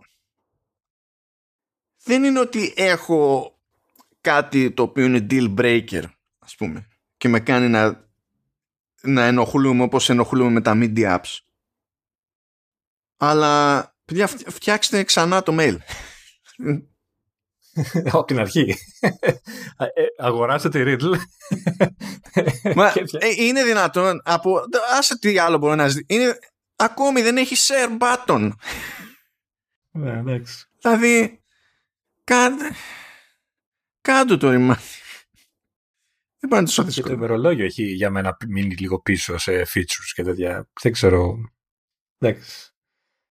Θα, δηλαδή έβλεπα το Fantastical ας πούμε στο, στο iPad και στο Mac αλλά το έβλεπα στο iPad τώρα και έχει τόσα πολλά options που δεν υπάρχουν στο native δηλαδή έχει τόσο πολύ customization το, το ρημάδι και λες ρε παιδί μου OK okay, Apple το έχεις χρόνια γιατί δεν κάν' το λίγο beef έτσι λίγο beef Πώς θα πω, δυνάμωσέ το λίγο ρε παιδάκι μου. Να πω. Και άλλα μπορώ να ζητήσω από Mac, μπορώ να ζητήσω άπειρα πράγματα, αλλά περιοριστούμε γιατί δεν τελειώσουμε ποτέ. Για πες. Ωραία, να ζητήσω και... Λοιπόν, εγώ έχω ένα που το έχω ξανααναφέρει.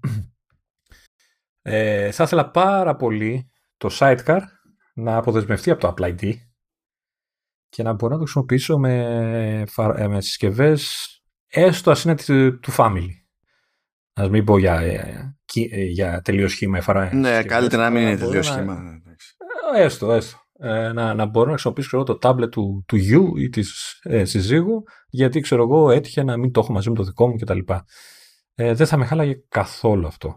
Και νο, νομίζω δεν είναι δύσκολο να το κάνουν.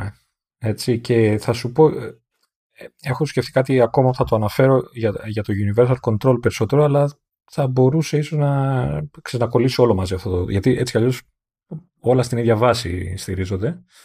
Τέλος πάντων, ε, ένα είναι αυτό. Το Sidecar να μπορώ να το χρησιμοποιήσω και με συσκευές του από το Family.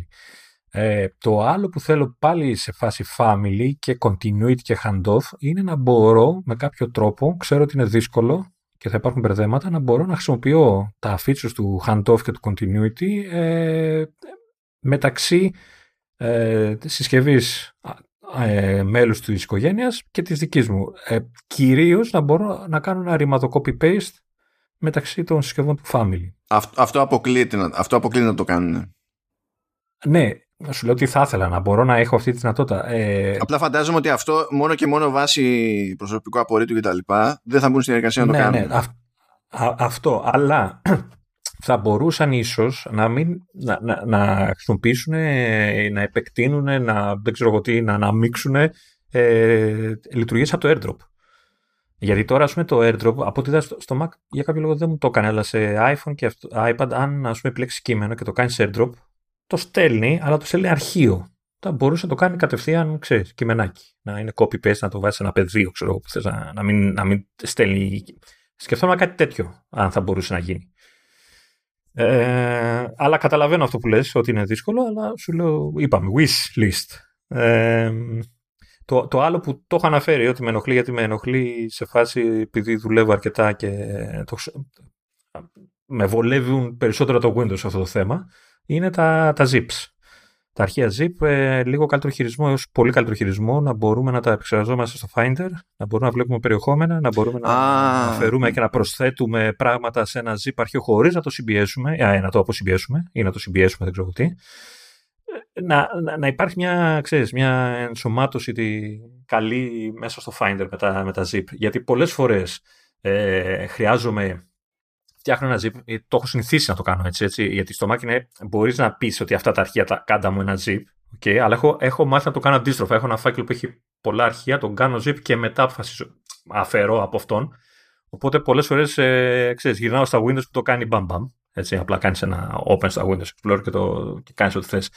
Ε, θα ήθελα αυτό. Μικράκι είναι αυτό και είναι πο- πολύ προσωπικό ίσως, έτσι, δηλαδή πολύ αυτό, αλλά δεν μου κάνει εντύπωση που δεν έχουν ασχοληθεί τόσο, tόσα χρόνια με τα, με τα zip files.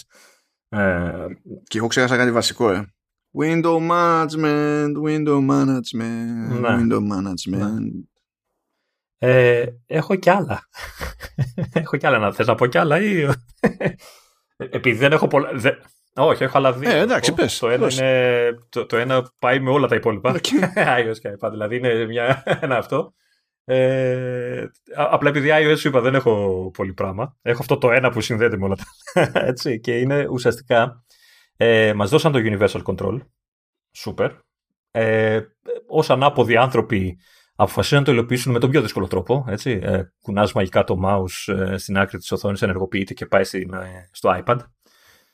Ε, δεν θα με χάλαγε να δω σε εναλλακτική, ε, σε αναλυτικό τρόπο ελέγχου και ενεργοποίησης ε, keyboard shortcut- shortcuts.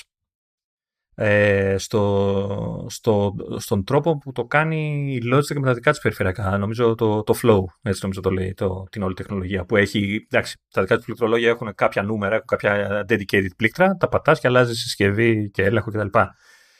Και το λέω αυτό, το βάζουμε ένα αστερίσκο γιατί ε, θέλω να το συμπληρώσω με κάτι που θα πούμε μετά για iOS. Ε, και το τελευταίο που έχω σημειώσει, που και αυτό το έχω πει παλιά, ε, νομίζω ότι ήρθε η ώρα για iCloud Time Machine. Για backups, τέλος πάντων, στο iCloud, όπως κάνουν το iPhone και το, το iPad από την αρχή. Ε, βέβαια, σε αυτό θα πρέπει επιτέλους να αποφασίσει η Apple να κάνει αυτό που της λέω χρόνια, να προσθέσει tiers στο, στα προγράμματα του iCloud, έτσι, γιατί θέλει και μικρά και μεγαλύτερα, για να καλύψει δηλαδή και δίσκους ε, Mac. Δεν ξέρω πώς σου φαίνεται αυτό περίεργο ή δύσκολο να γίνει. Κοίτα, ε, ε, εγώ έτσι κι αλλιώς χρησιμοποιώ το Backblaze για online, online backup. Ε, κάτι πιο native, πιο με εν, ενδεχόμενες τσαχπινιές και τα λοιπά θα, με iCloud δεν θα με χάλαγε. Βέβαια, εγώ θα χρειαζόμουν περίπου 3 τέρα στο cloud για να λειτουργήσει όπως λειτουργεί με το τέτοιο. Θα έχουμε κάτι προβλήματα.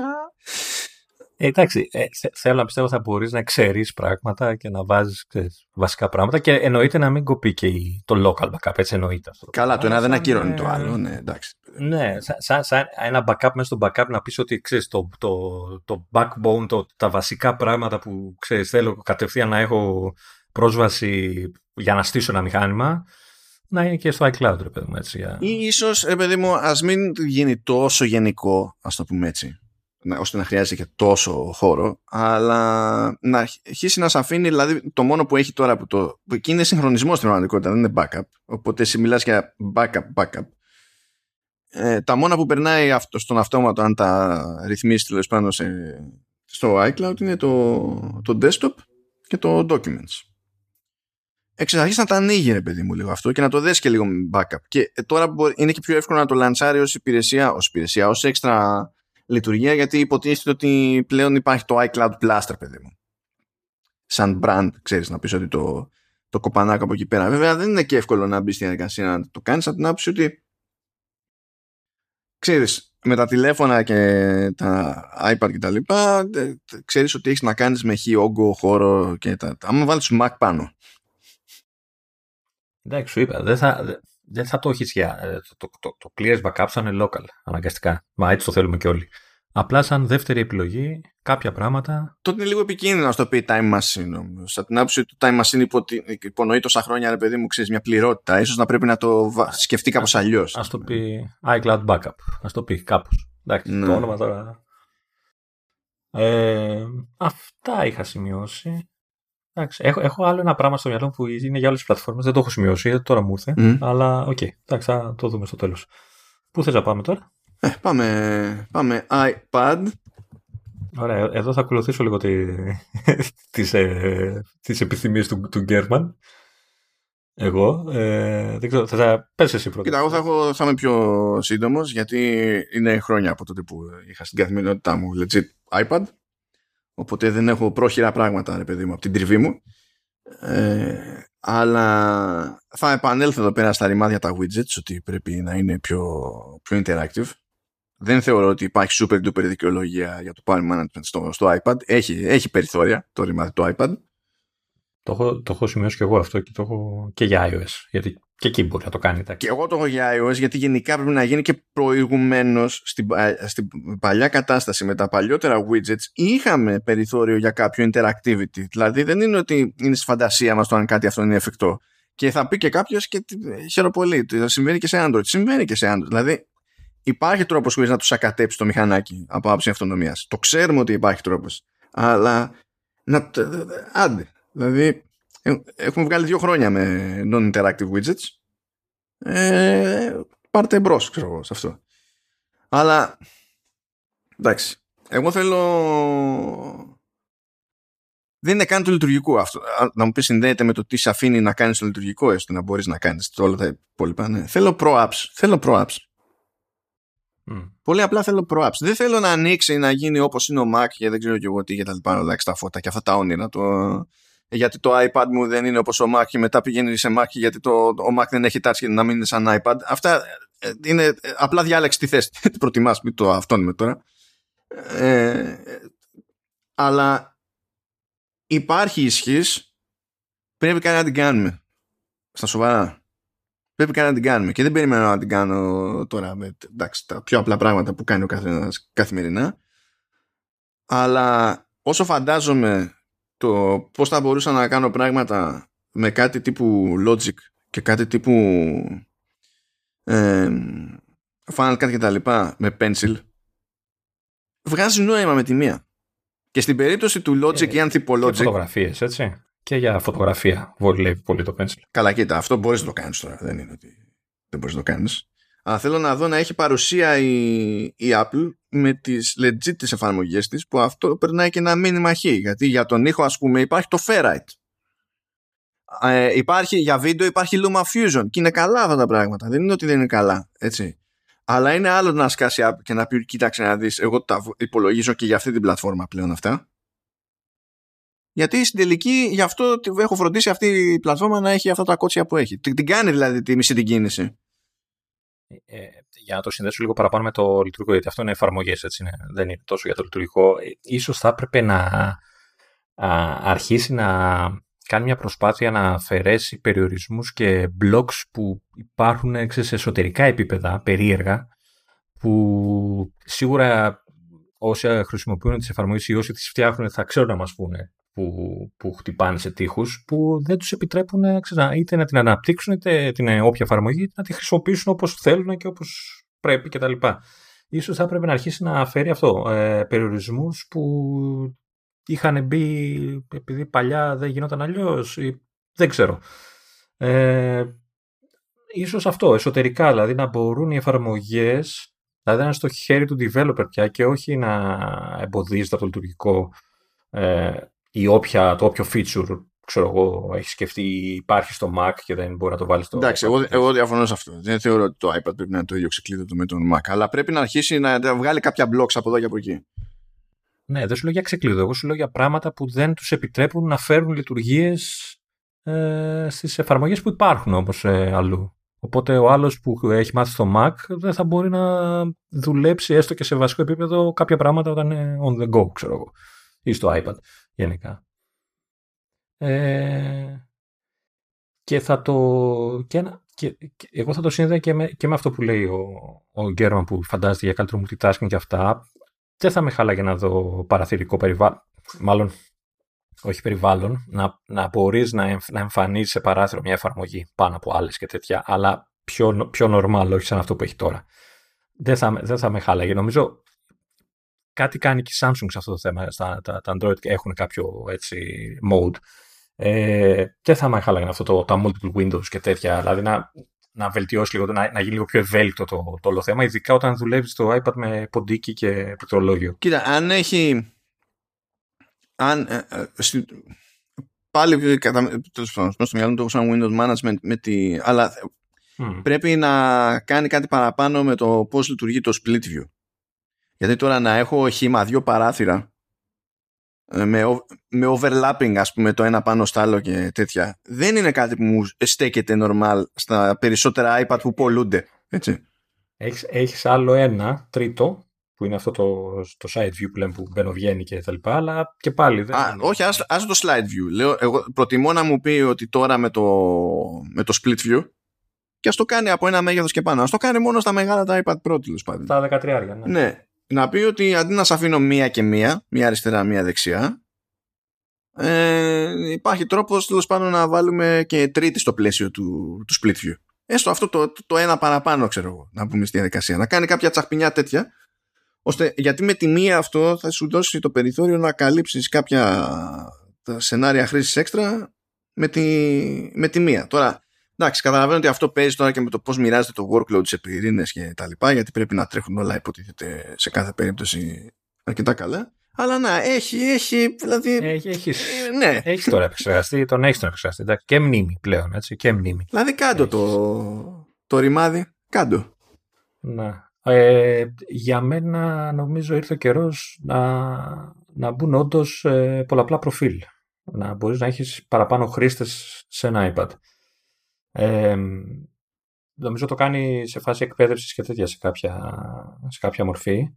Ε, θα, θα το ήθελα πιο γενικευμένο και η σκέψη μου είναι η εξής ότι ίσως κάτι τέτοιο θα έδινε την όθηση σε μια οικογένεια να επενδύσει σε ένα καλύτερο τάμπλετ, ένα αλλά πιο ακριβό που θα χρησιμοποιούν παραπάνω άτομα παρά από το να, να πει παίρνω ένα φτηνότερο και όλοι οι άλλοι ξέρεις γεια σας ξέρω εγώ ή δεν παίρνει κανείς τίποτα ή, ή στην καλύτερη περίπτωση αναγκάζονται και παίρνουν όλοι και εντάξει OK. Okay. Ε, και γενικά δεν καταλαβαίνω γιατί δεν μπορεί να υπάρχει δεύτερο προφίλ μέσα ή και τρίτο, ξέρω εγώ. Στο, το, το, το, κάνεις στο Apple TV. Ναι, για τον, για τον ίδιο λόγο που δεν μπορούμε να. Αυτοί που έχουμε διπλό Apple ID χωρίς δική μας ευθύνη, ε, να το κάνουμε ένα και να τελειώνουμε. Και έτσι εμφανίζομαι ως πρόταση για νέο φίλο εγώ ο ίδιος στο, στο Game Center για την πάρτι μου. Δηλαδή. πόσο σα, δεν έχεις φίλους; Μα, Ούτε όχι, το sad είναι ότι όσους φίλους και να έχω πάλι θα με προτείνει, κατάλαβες την πάρτι μου. είναι γελίο, απλά είναι γελίο. Εντάξει. Ε, okay. ε, ναι, σου λέω, μου κάνει εντύπωση γιατί σου λέω, το, το βάλει στο tvOS για κάποιο λόγο. Το, το Apple TV σου δίνει τη δυνατότητα να βάλεις δεύτερο χρήστη και τρίτο, νομίζω, και δεν ξέρω τι. Και είναι το Apple TV, έτσι. Δηλαδή, ε, πόσοι να το χρησιμοποιούν, δηλαδή το χρησιμοποιούν πολύ, αλλά δεν χρειάζεσαι πια το, και τόσους. Κοίτα, το ε, Apple TV ε, το είχε family device και καλά. Όχι, δεν θα σου πω σε επίπεδο concept. Σε πρακτικό επίπεδο το Apple TV δεν έχει λόγο να προσπαθήσει να συγχρονίσει και να τα κρατάει locally τα δεδομένα που συνήθως συγχρονίζει ένα iPhone ή ένα iPad. Κάπως θα έπρεπε να, να, να γίνεται ένα κουμάντο άλλο εκεί πέρα. Γιατί θέλω να σου πω ρε παιδί μου τώρα έτσι όπως είναι. Θα πάει και θα κατεβάσει όλες τις φωτογραφίες. Ακόμα και αν του έχεις πει ότι θέλω τα optimized που θα πιάσουν λιγότερο χώρο κτλ. Πάλι θα μπει στη διαδικασία να κατεβάσει όλο το photo library. Τώρα, τώρα φτάνουμε σε αυτό που σου είπα ότι έχω στο μυαλό μου και δεν το έχω σημειώσει πουθενά. Που είναι οι φωτογραφίες. Δεν θα έπρεπε επιτέλους να υπάρχει μια κεντρική library στην οποία θα έχουν πρόσβαση όλα τα μέλη μιας οικογένειας και η οποία θα εμφανίζεται μέσα στις συσκευές, αλλά δεν θα είναι στις συσκευές. Δηλαδή θα πατάς και θα κατεβάζει ό,τι είναι, ε, χωρίς να έχει. Ε, τώρα κάνει αυτό που λες εσύ με τα enhanced, αλλά ας έχει πιο απλά. Ας έχει απλά thumbnails που τα φορτώνεις, ξέρεις, on demand ή δεν ξέρω πώς άλλο να το σκεφτούν. Αλλά να υπάρχει μια κεντρική διαχείριση ώστε να υπάρχει μια library. Γιατί π.χ. εγώ έχω μια library με φωτογραφίες που είναι οικογενειακές. Έτσι. Δεν μπορεί να τι έχει κανείς πρόσβαση πέρα από μένα. Λεωνίδα, λοιπόν, μ' αρέσεις γιατί αυτή τη στιγμή, αν και δεν φτάνεις τέτοια επίπεδα θέωσης, Γιατί το άτομο αυτό είναι above and beyond. Δηλαδή, εσύ νομίζω ότι γκρινιάζεις.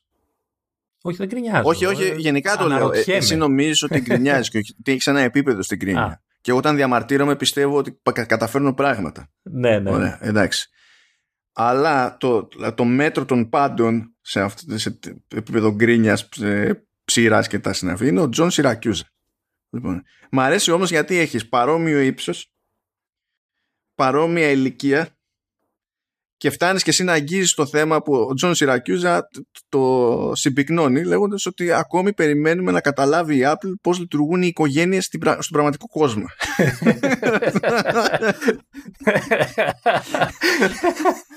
Ναι, εντάξει, όχι, αυτό μου, μου χτύπησε άσχημα από την πρώτη στιγμή. Δηλαδή με το που φτιάξαμε το family και έχει πολλά καλά ρε παιδί το family sharing κτλ. Ε, συνειδητοποίησα ότι για να έχουμε ξέρω εγώ, όλες τις φωτογραφίες των διακοπών μας έτσι, ή τις όποιες φωτογραφίες θα πρέπει να τις κάνω share. Μη ένα, ένα folder σε αυτό album κτλ. Και, και μετά αυτό το κάνει duplicate στον καθένα και λέω είστε ηλίθιοι. Κάντε το κεντρικά μη σου πω, δηλαδή, μην το φτάσω και στο τέρμα και σου πω ότι ξέρεις τι, οι φωτογραφίες να μην ε, υπολογίζονται στο iCloud. Καλά, καλά. Τώρα, τώρα, τώρα, τώρα έπαψες να είσαι τόσο σειρακιού να γίνεις πάλι Λεωνίδας. το... μην το παραχέσουμε, αλλά, αλλά ρε παιδί μου, ε, γιατί; Αυτό το γιατί τώρα μου ήρθε και εμένα, γιατί πριν, πριν σε διακόψω για να σου πω ότι τώρα έγινες πάλι Λεωνίδας, το inbox έλεγε 5 και τώρα ξανακοίταξα και λέει 9. Για, ε, παιδιά, ξέρω ναι. εγώ κάτι. Λοιπόν, ωραία, φεύγω από αυτά. Έχω, έχω άλλα. Τι έχω; Ναι, έχω άλλα τέσσερα, αλλά. Γιατί πράγμα; Ναι, είναι, είναι γρήγορα. Θα τα πω γρήγορα. Ε, τα έχω πει, τα βασικά τα έχω πάρει και πιο παλιά. Ε, ένα είναι επιτέλους να μπορώ να φτιάξω τις συντομεύσεις που έχω στο Mac στο iPad, σε πληκτρολόγιο εννοώ. Ε, να μπορώ να ορίσω εγώ που θέλω, όπως θέλω να αλλάζω τη γλώσσα. Έτσι, γαμώ το κερατό σας. Μα γιατί, γαμώ το κερατό σας. Έτσι, να έχω αυτή τη δυνατότητα να φτιάχνω εγώ τις συντομές όπως θέλω. Ε, να προσθέσουν τα gestures στο ποντίκι, τα gestures που έχει ο Mac, δεν τα έχει το ποντίκι, όταν χρησιμοποιείς το ίδιο ποντίκι, το ίδιο της Apple το ποντίκι, όταν τα έχεις στο iPad, τουλάχιστον τελευταία φορά που το είδα, είδα ότι μου λείπανε πράγματα, ε, παρόλο που αυτά τα gestures, από όσο ξέρω, δουλεύουν με trackpad. Που καταλαβαίνω ότι είναι το trackpad, το πουλάνε και είναι πανάκριβο και αυτό και το δίνουν ένα πόνο, αλλά ποντίκι. Και αυτό το πουλάτε. Και τα έχει ήδη ο Mac. Γιατί δεν τα φέρνετε και στο iPad. Αυτά και τα κλασικά είναι ε, οθόνες εξωτερικές. Τέλους, βάλτε να δουλεύουν σωστά. Έτσι, να, δεν χρειάζεται να έχουμε μόνο mirror. Ναι, και ηλίθιο mirror κιόλας, ε, κακό mirror. Ε, και αυτό που θα ήθελα εγώ είναι μια εφαρμογή που να μπορώ να βλέπω τα health data από ρολόι και τηλέφωνο και στο iPad. Να έχει ένα health app. Ε, με αυτή τη λογική και σε Mac. Κάνει να μπει στη διαδικασία. Ας ναι, ναι, ναι. Κάνει ναι, ναι. Σαφώ, σαφώ, σαφώ. Εντάξει, το έχω γράψει στο iPad εγώ. Εντάξει. Ε, ναι, και αυτό δεν καταλαβαίνω γιατί δεν υπάρχει. Δεν είμαι πάντα μπροστά στο κινητό μου ή μπορεί να, ξέρεις, λόγω χώρου και οθόνης να μπορείς να μου δείξεις και περισσότερα πράγματα. Πιο λεπτομερή, ξέρω εγώ πιο όμορφα. Κάτι. Τέλος πάντων, δεν θα με χαλάγει να υπάρχει και αυτό. Ε, εντάξει, τα widget είπες ουσιαστικά. Εγώ ε, για τα widget είπες για να έχουν περισσότερη, αλληλεπί, ε, περισσότερη αλληλεπίδραση. Έτσι. Να είναι interactive πια. Ε, δηλαδή, ναι. ναι, ναι, ναι, ναι. Εγώ θα πρόσθετα και τα έχω βάλει για όλα τα λειτουργικά αυτό. Ε, αυτό που σου έλεγα πριν για το refresh, για τα complications του ρολογιού, θα έπρεπε να γίνει δηλαδή και στα widget. Δηλαδή έχω widget στο desktop, ε, όχι στο desktop, στο, στο iPhone και στο iPad, έτσι. Έχω το mail. Και είναι πάρα πολλές φορές κολλημένο στα mail που πήρε το πρωί. Και πρέπει να μπω στο Spark. Θα, μπορεί να αυτή το Spark βέβαια. Δεν ξέρω το native αν έχει κάτι αντίστοιχο.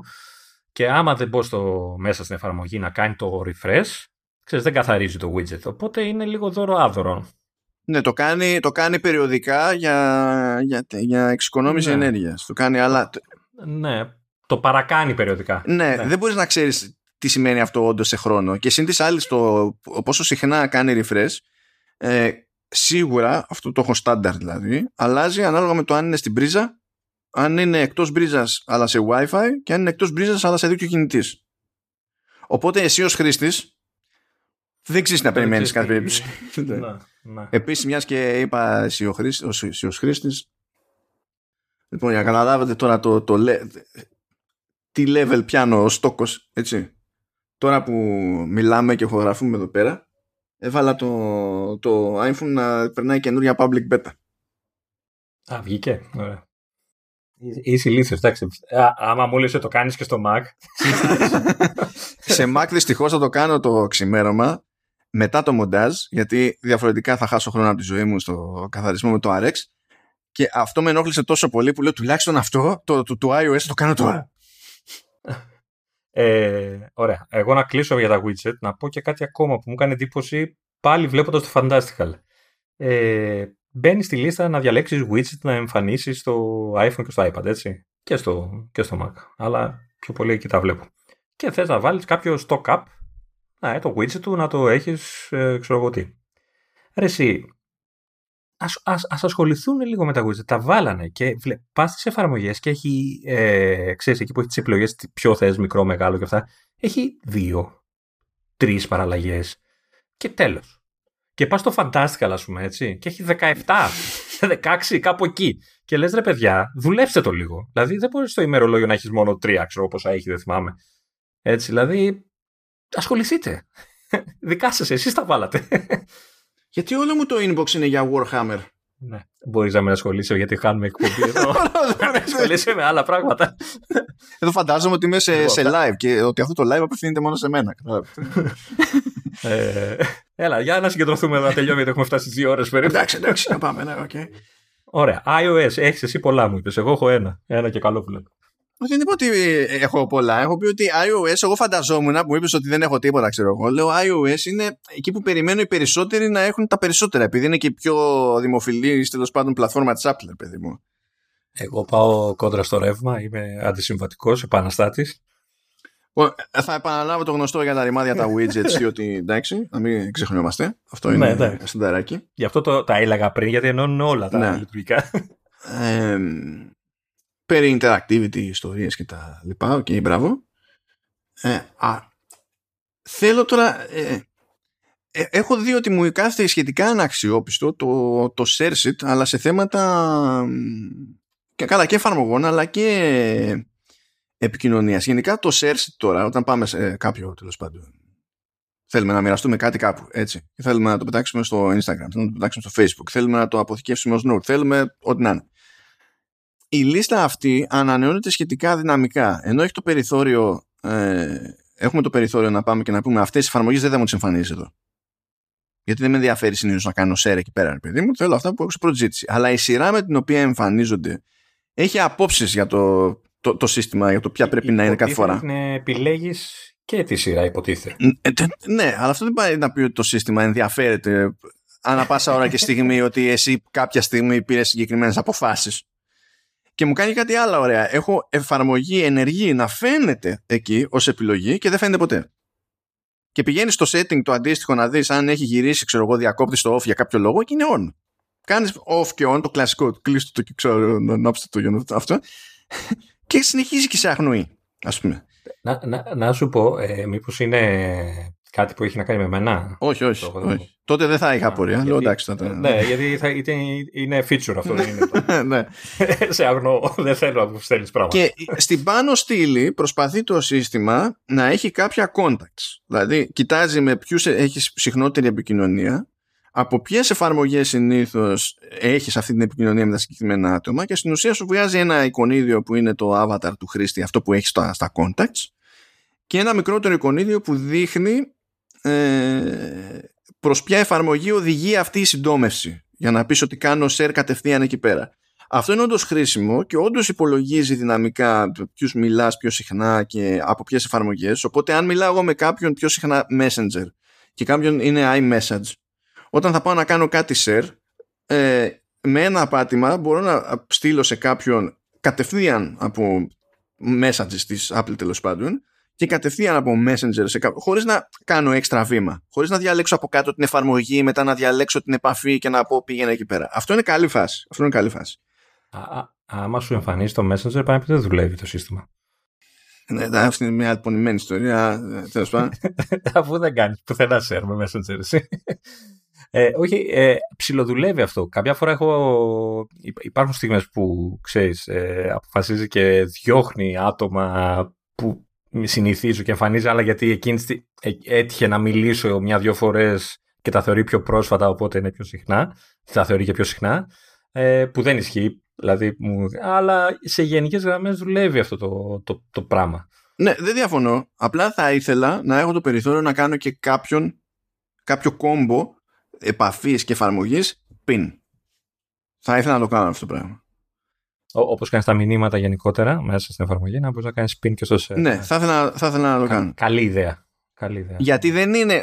Το, το δυναμικό refresh που κάνει δεν είναι πάντα αξιόπιστο. Καμιά φορά δηλαδή μου βγάζει από τη λίστα κάποιον με τον οποίο έχω μιλήσει πρόσφατα και μου βάζει κάποιον με τον οποίο τελευταία φορά μίλησα πιο παλιά από αυτόν που μου έβγαλε. Και θα μου πεις και τι έγινε, δεν σου κόπηκε η μέση. Ακριβώς επειδή παίζουν κάτι τέτοια, δηλαδή λειτουργεί, αλλά δεν είναι ούτε αυτό super rock solid, το να μου δώσεις λίγο έλεγχος σε εκείνη την περίπτωση, με την ίδια λογική που στην κάτω σειρά με αφήνεις υποτίθεται να κάνω rearrange τις εφαρμογές άσχετα με το ποιο είναι το τελικό αποτέλεσμα, ε, ξέρω εγώ, δώσε μου λίγο τη τσαπινιά. Και το άλλο που θα ήθελα από εκεί που κάτι φαντάζομαι θα δούμε αν δεν έχει πέσει τελείως ο Γκέρμαν ε, είναι να δω πρόοδο στα messages. Γενικά να δω πρόοδο στα messages. Ε, διότι έχουμε καλύτερα παραδείγματα σε πλατφόρμες ανταγωνιστικές. Ε, και ενώ έχει μπει στη διαδικασία εντάξει, η Apple χρειάστηκε κόπο και χρόνο για να φέρει τις πλατφόρμες λίγο να είναι λίγο πιο στα ίσα. Ειδικά από την πλευρά του Mac δηλαδή ήταν γιούχου. Αλλά τώρα είναι πιο, είναι πιο εντάξει. Αλλά και πιο snappy μπορεί να γίνουν παντού και ειδικά σε Mac, αλλά παντού μπορούν να γίνουν πιο snappy. Και έξτρα επιλογές μπορούν να μου δώσουν σε tapbacks ας πούμε ή μπορούν να με αφήνουν να βάζω ως tapback, ως, ως reaction τέλος πάντων, να με αφήνουν να βάζω κάποιο από τα ρημάδια τα emojis που έτσι κι αλλιώς θα υποστηρίζουν τα emojis. Άβησε να βάλω ένα emoji. Δηλαδή δεν είναι ποινική φυσική αυτό το πράγμα, είναι όλα εκεί. Είναι όλα εκεί το σαν, σαν, σαν φάση. Ε, και να το ανοίξει λίγο το πράγμα. Δεν με ενδιαφέρει το αν θα το κάνει και καλά. Δεν ξέρω τι εννοεί τον Γκέρμαν πιο social media like. Έτσι, εντάξει, δεν θα κάνουμε και τσίρκο. Ε, αλλά έχει σημεία που σηκώνει προφανή βελτίωση. Ακόμη και στην περίπτωση του FaceTime, ας πούμε. Ε, γιατί μπορώ να ονομάσω ε, message group, αλλά δεν μπορώ να ονομάσω FaceTime call. Και θα μου πει κάποιος τι να το κάνεις αυτό το πράγμα. Διότι π.χ αν εγώ θέλω να έχω ένα ενεργό FaceTime call και να βάλω το link αυτό σε event, επειδή να γράφουμε εμείς Command OS, έτσι, και σε αυτή την περίπτωση σημαίνει ότι γράφουμε μέσω FaceTime και θα ξεκινήσουμε πάντα ένα call που είναι one on one. Μου έχει δώσει το περιθώριο η Apple να βάλω link για FaceTime call και όχι μόνο για FaceTime call στο calendar. Εγώ να το βάλω, αλλά όταν το βάλω αυτό και ανοίξω την εφαρμογή FaceTime οπουδήποτε, ε, θα μου γράφει, ε, θα μου έχει μια καταχώρηση που θα είναι στο γάμο του Καραγκιόζη. Θα μου έχει ένα όνομα που δεν σημαίνει τίποτα για μένα. Αν όμως είναι συγκεκριμένο αυτό το call για συγκεκριμένη δουλειά και μπορώ να το κρατάω ενεργό, γιατί να μην το κάνω; Και θέλει και βελτιώσεις σε αυτό, ειδικά το FaceTime θέλει και βελτιώσεις και στο web, διότι ναι, ε, λειτουργεί μια χαρά. Απλά τώρα όταν έχεις κάποιον στην άλλη άκρη και τελειώνει το call, ε, και το λειτουργεί από web, κλείνει το tab. Και το FaceTime έχει απόψεις για το αν βγήκε από το call ή όχι. Δηλαδή το βλέπω ως ενεργό για μία εβδομάδα ακόμη ας πούμε. Και λες δεν μπορεί να είναι τόσο δύσκολο. Δεν μπορεί να χρειάζεται να υπάρχει.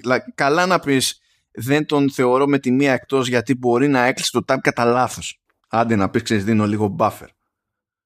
Αλλά τι θα γίνει αυτό. Εδώ το, το FaceTime εξακολουθεί και πιστεύει ότι έχω ανοιχτό call με το... Ό, όχι ότι είμαστε μέσα και μιλάμε, αλλά ότι υπάρχει ένα θεωρητικό room που δημιουργήθηκε από εμάς και δεν έχει εξαφανιστεί ε, από την περασμένη εβδομάδα με τον Ηλία τον Παπά. Και το κάνει κάθε εβδομάδα και τώρα μου έχει μαζέψει τρία, τις τρεις τελευταίες εβδομάδες. Δηλαδή θέλει, θέλει, θέλει staff. Θέλει staff. Αυτά δηλαδή για comms πρέπει να είναι πιο σόι, πιο, πιο κομπλέ. Ε, και θα τα αφήσω εδώ με το λιβάνι σου άλλο. Γιατί θα το... Ναι. Εγώ θα μοντάρω μετά, εγώ, εγώ θα το τραβήξω όλο. Άρα να μην πω εγώ το ένα που έχω. Πες παιδί μου, πες εννοείται. Εγώ δεν συνεχίζω. Απλά θα κρατήσεις κανένα μισάρο. Α, όταν... Όχι, ε, λοιπόν. Εγώ σε iOS θέλω, αλλά δεν ξέρω αν γίνεται. Μάλλον γίνεται. Θα ήθελα επέκταση του Universal Control. Να μπορώ από το Mac να ελέγχω το iPhone με πληκτρολόγιο και ποντίκι. Ε, και θα το βλέπεις. Αυτό που λέγα... Θα το βλέπεις. Ναι. Τι εννοείς, ότι είμαι τυφλός; Όχι απλά, ε... ξέρεις, οι περισσότερες δυνατές ζήντσες πάλι είναι αυτές που ξέρεις ότι μπορεί να είναι. Ξέρω, δεν, δεν θέλω να, να, δεν, το θέλω, δεν θα το έχω για να γράψω να, την ε, Οδύσσια του Ομήρου κτλ. Αλλά πολλές φορές έχεις το τηλέφωνο δίπλα σου, πολλές φορές ε, θες κάτι από το τηλέφωνο και δεν θες να το εμφανίσεις το Mac γιατί εκείνη τη στιγμή δουλεύεις κάτι άλλο. Πετάξου μια στιγμή, στείλ το, το όποιο μήνυμα social κτλ. από το τηλέφωνο, κάτι, κάτι γρήγορο ή ξέρω εγώ. Ε, δεν έχεις μαζί σου το iPad, είναι μια μικρή αεραλλακτική. Ε, και θα στο συνδέσω και με αυτό που σου είπα πριν, που σου λέγα θα το αφήσω, ε, keyboard shortcuts για αυτό το πράγμα. Να μπορείς να επιλέξεις ε, on the fly σε ποια συσκευή θες να μεταφερθεί ο έλεγχος. Όπως κάνει δηλαδή το flow στο, στο, στις, της Logitech. Συν το εννοείται το κουνάω στην άκρη της οθόνης το ποντίκι και πάει, αλλά εικάζω ότι με τα shortcuts θα είναι λίγο πιο σαφές ε, να μεταφέρεσαι ε, κατευθείαν σε όποια συσκευή θες. Δεν θα με χάλαγε να έχω αυτή την επέκταση. Και φαντάζομαι ότι σκέφτομαι και σενάριο του στυλ ε, Mac, iPad σε sidecar και το iPhone δίπλα ξέρεις, ε, σε Universal Control για, τα, για τίποτα ψηλά. Δεν θα με χαλάει κάτι τέτοιο. Ναι, την, Νόμιζα ότι πέθανες. Τι Όχι, δεν ξέρω. Προσπαθώ να σκεφτώ πόσα έχει να δώσει, ρε παιδί μου. Όχι πόσα έχει να δώσει από ποια άποψη, ρε παιδί μου. Αν υπάρχει ελπίδα αυτό να φανεί αρκετά χρήσιμο σε ικανή μάζα της βάσης χρηστών. Θα μου πεις ναι. γιατί το sidecar είναι, το χρησιμοποιεί ο καθένας ή το Universal Control το χρησιμοποιεί και η Κουτσιμαρία. Όχι. Δεκτό. Απλά ξέρεις, τώρα το, με προβληματίζει λίγο αυτό. Θα ψάχνουμε μόνος μου Don't mind me, Λεωνάιτα. Εντάξει. Είδες, ήμουν σύντομο. Ε, δεν κράτησε μισή ώρα. Εντάξει, δηλαδή, όλα εντάξει. Λοιπόν, σας αφήνουμε. Ε, ε, αυτοί που μας ακούτε καιρό ή τουλάχιστον ένα καλοκαίρι παραπάνω ξέρετε ότι από εβδομάδα αυτή είναι μέμα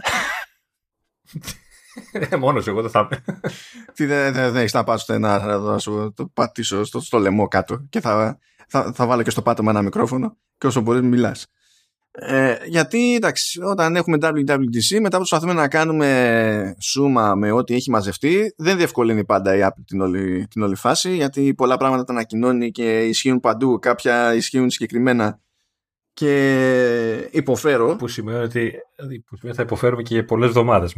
Καλά, ναι, δεν χωράνε ποτέ αυτά. πούμε. Δεν χωράνε ποτέ ναι. αυτά σε μία. Εκτός αν θέλετε, αν θέλετε να κάνουμε 8 ώρα επεισόδιο, δεν ξέρω αν το θέλετε.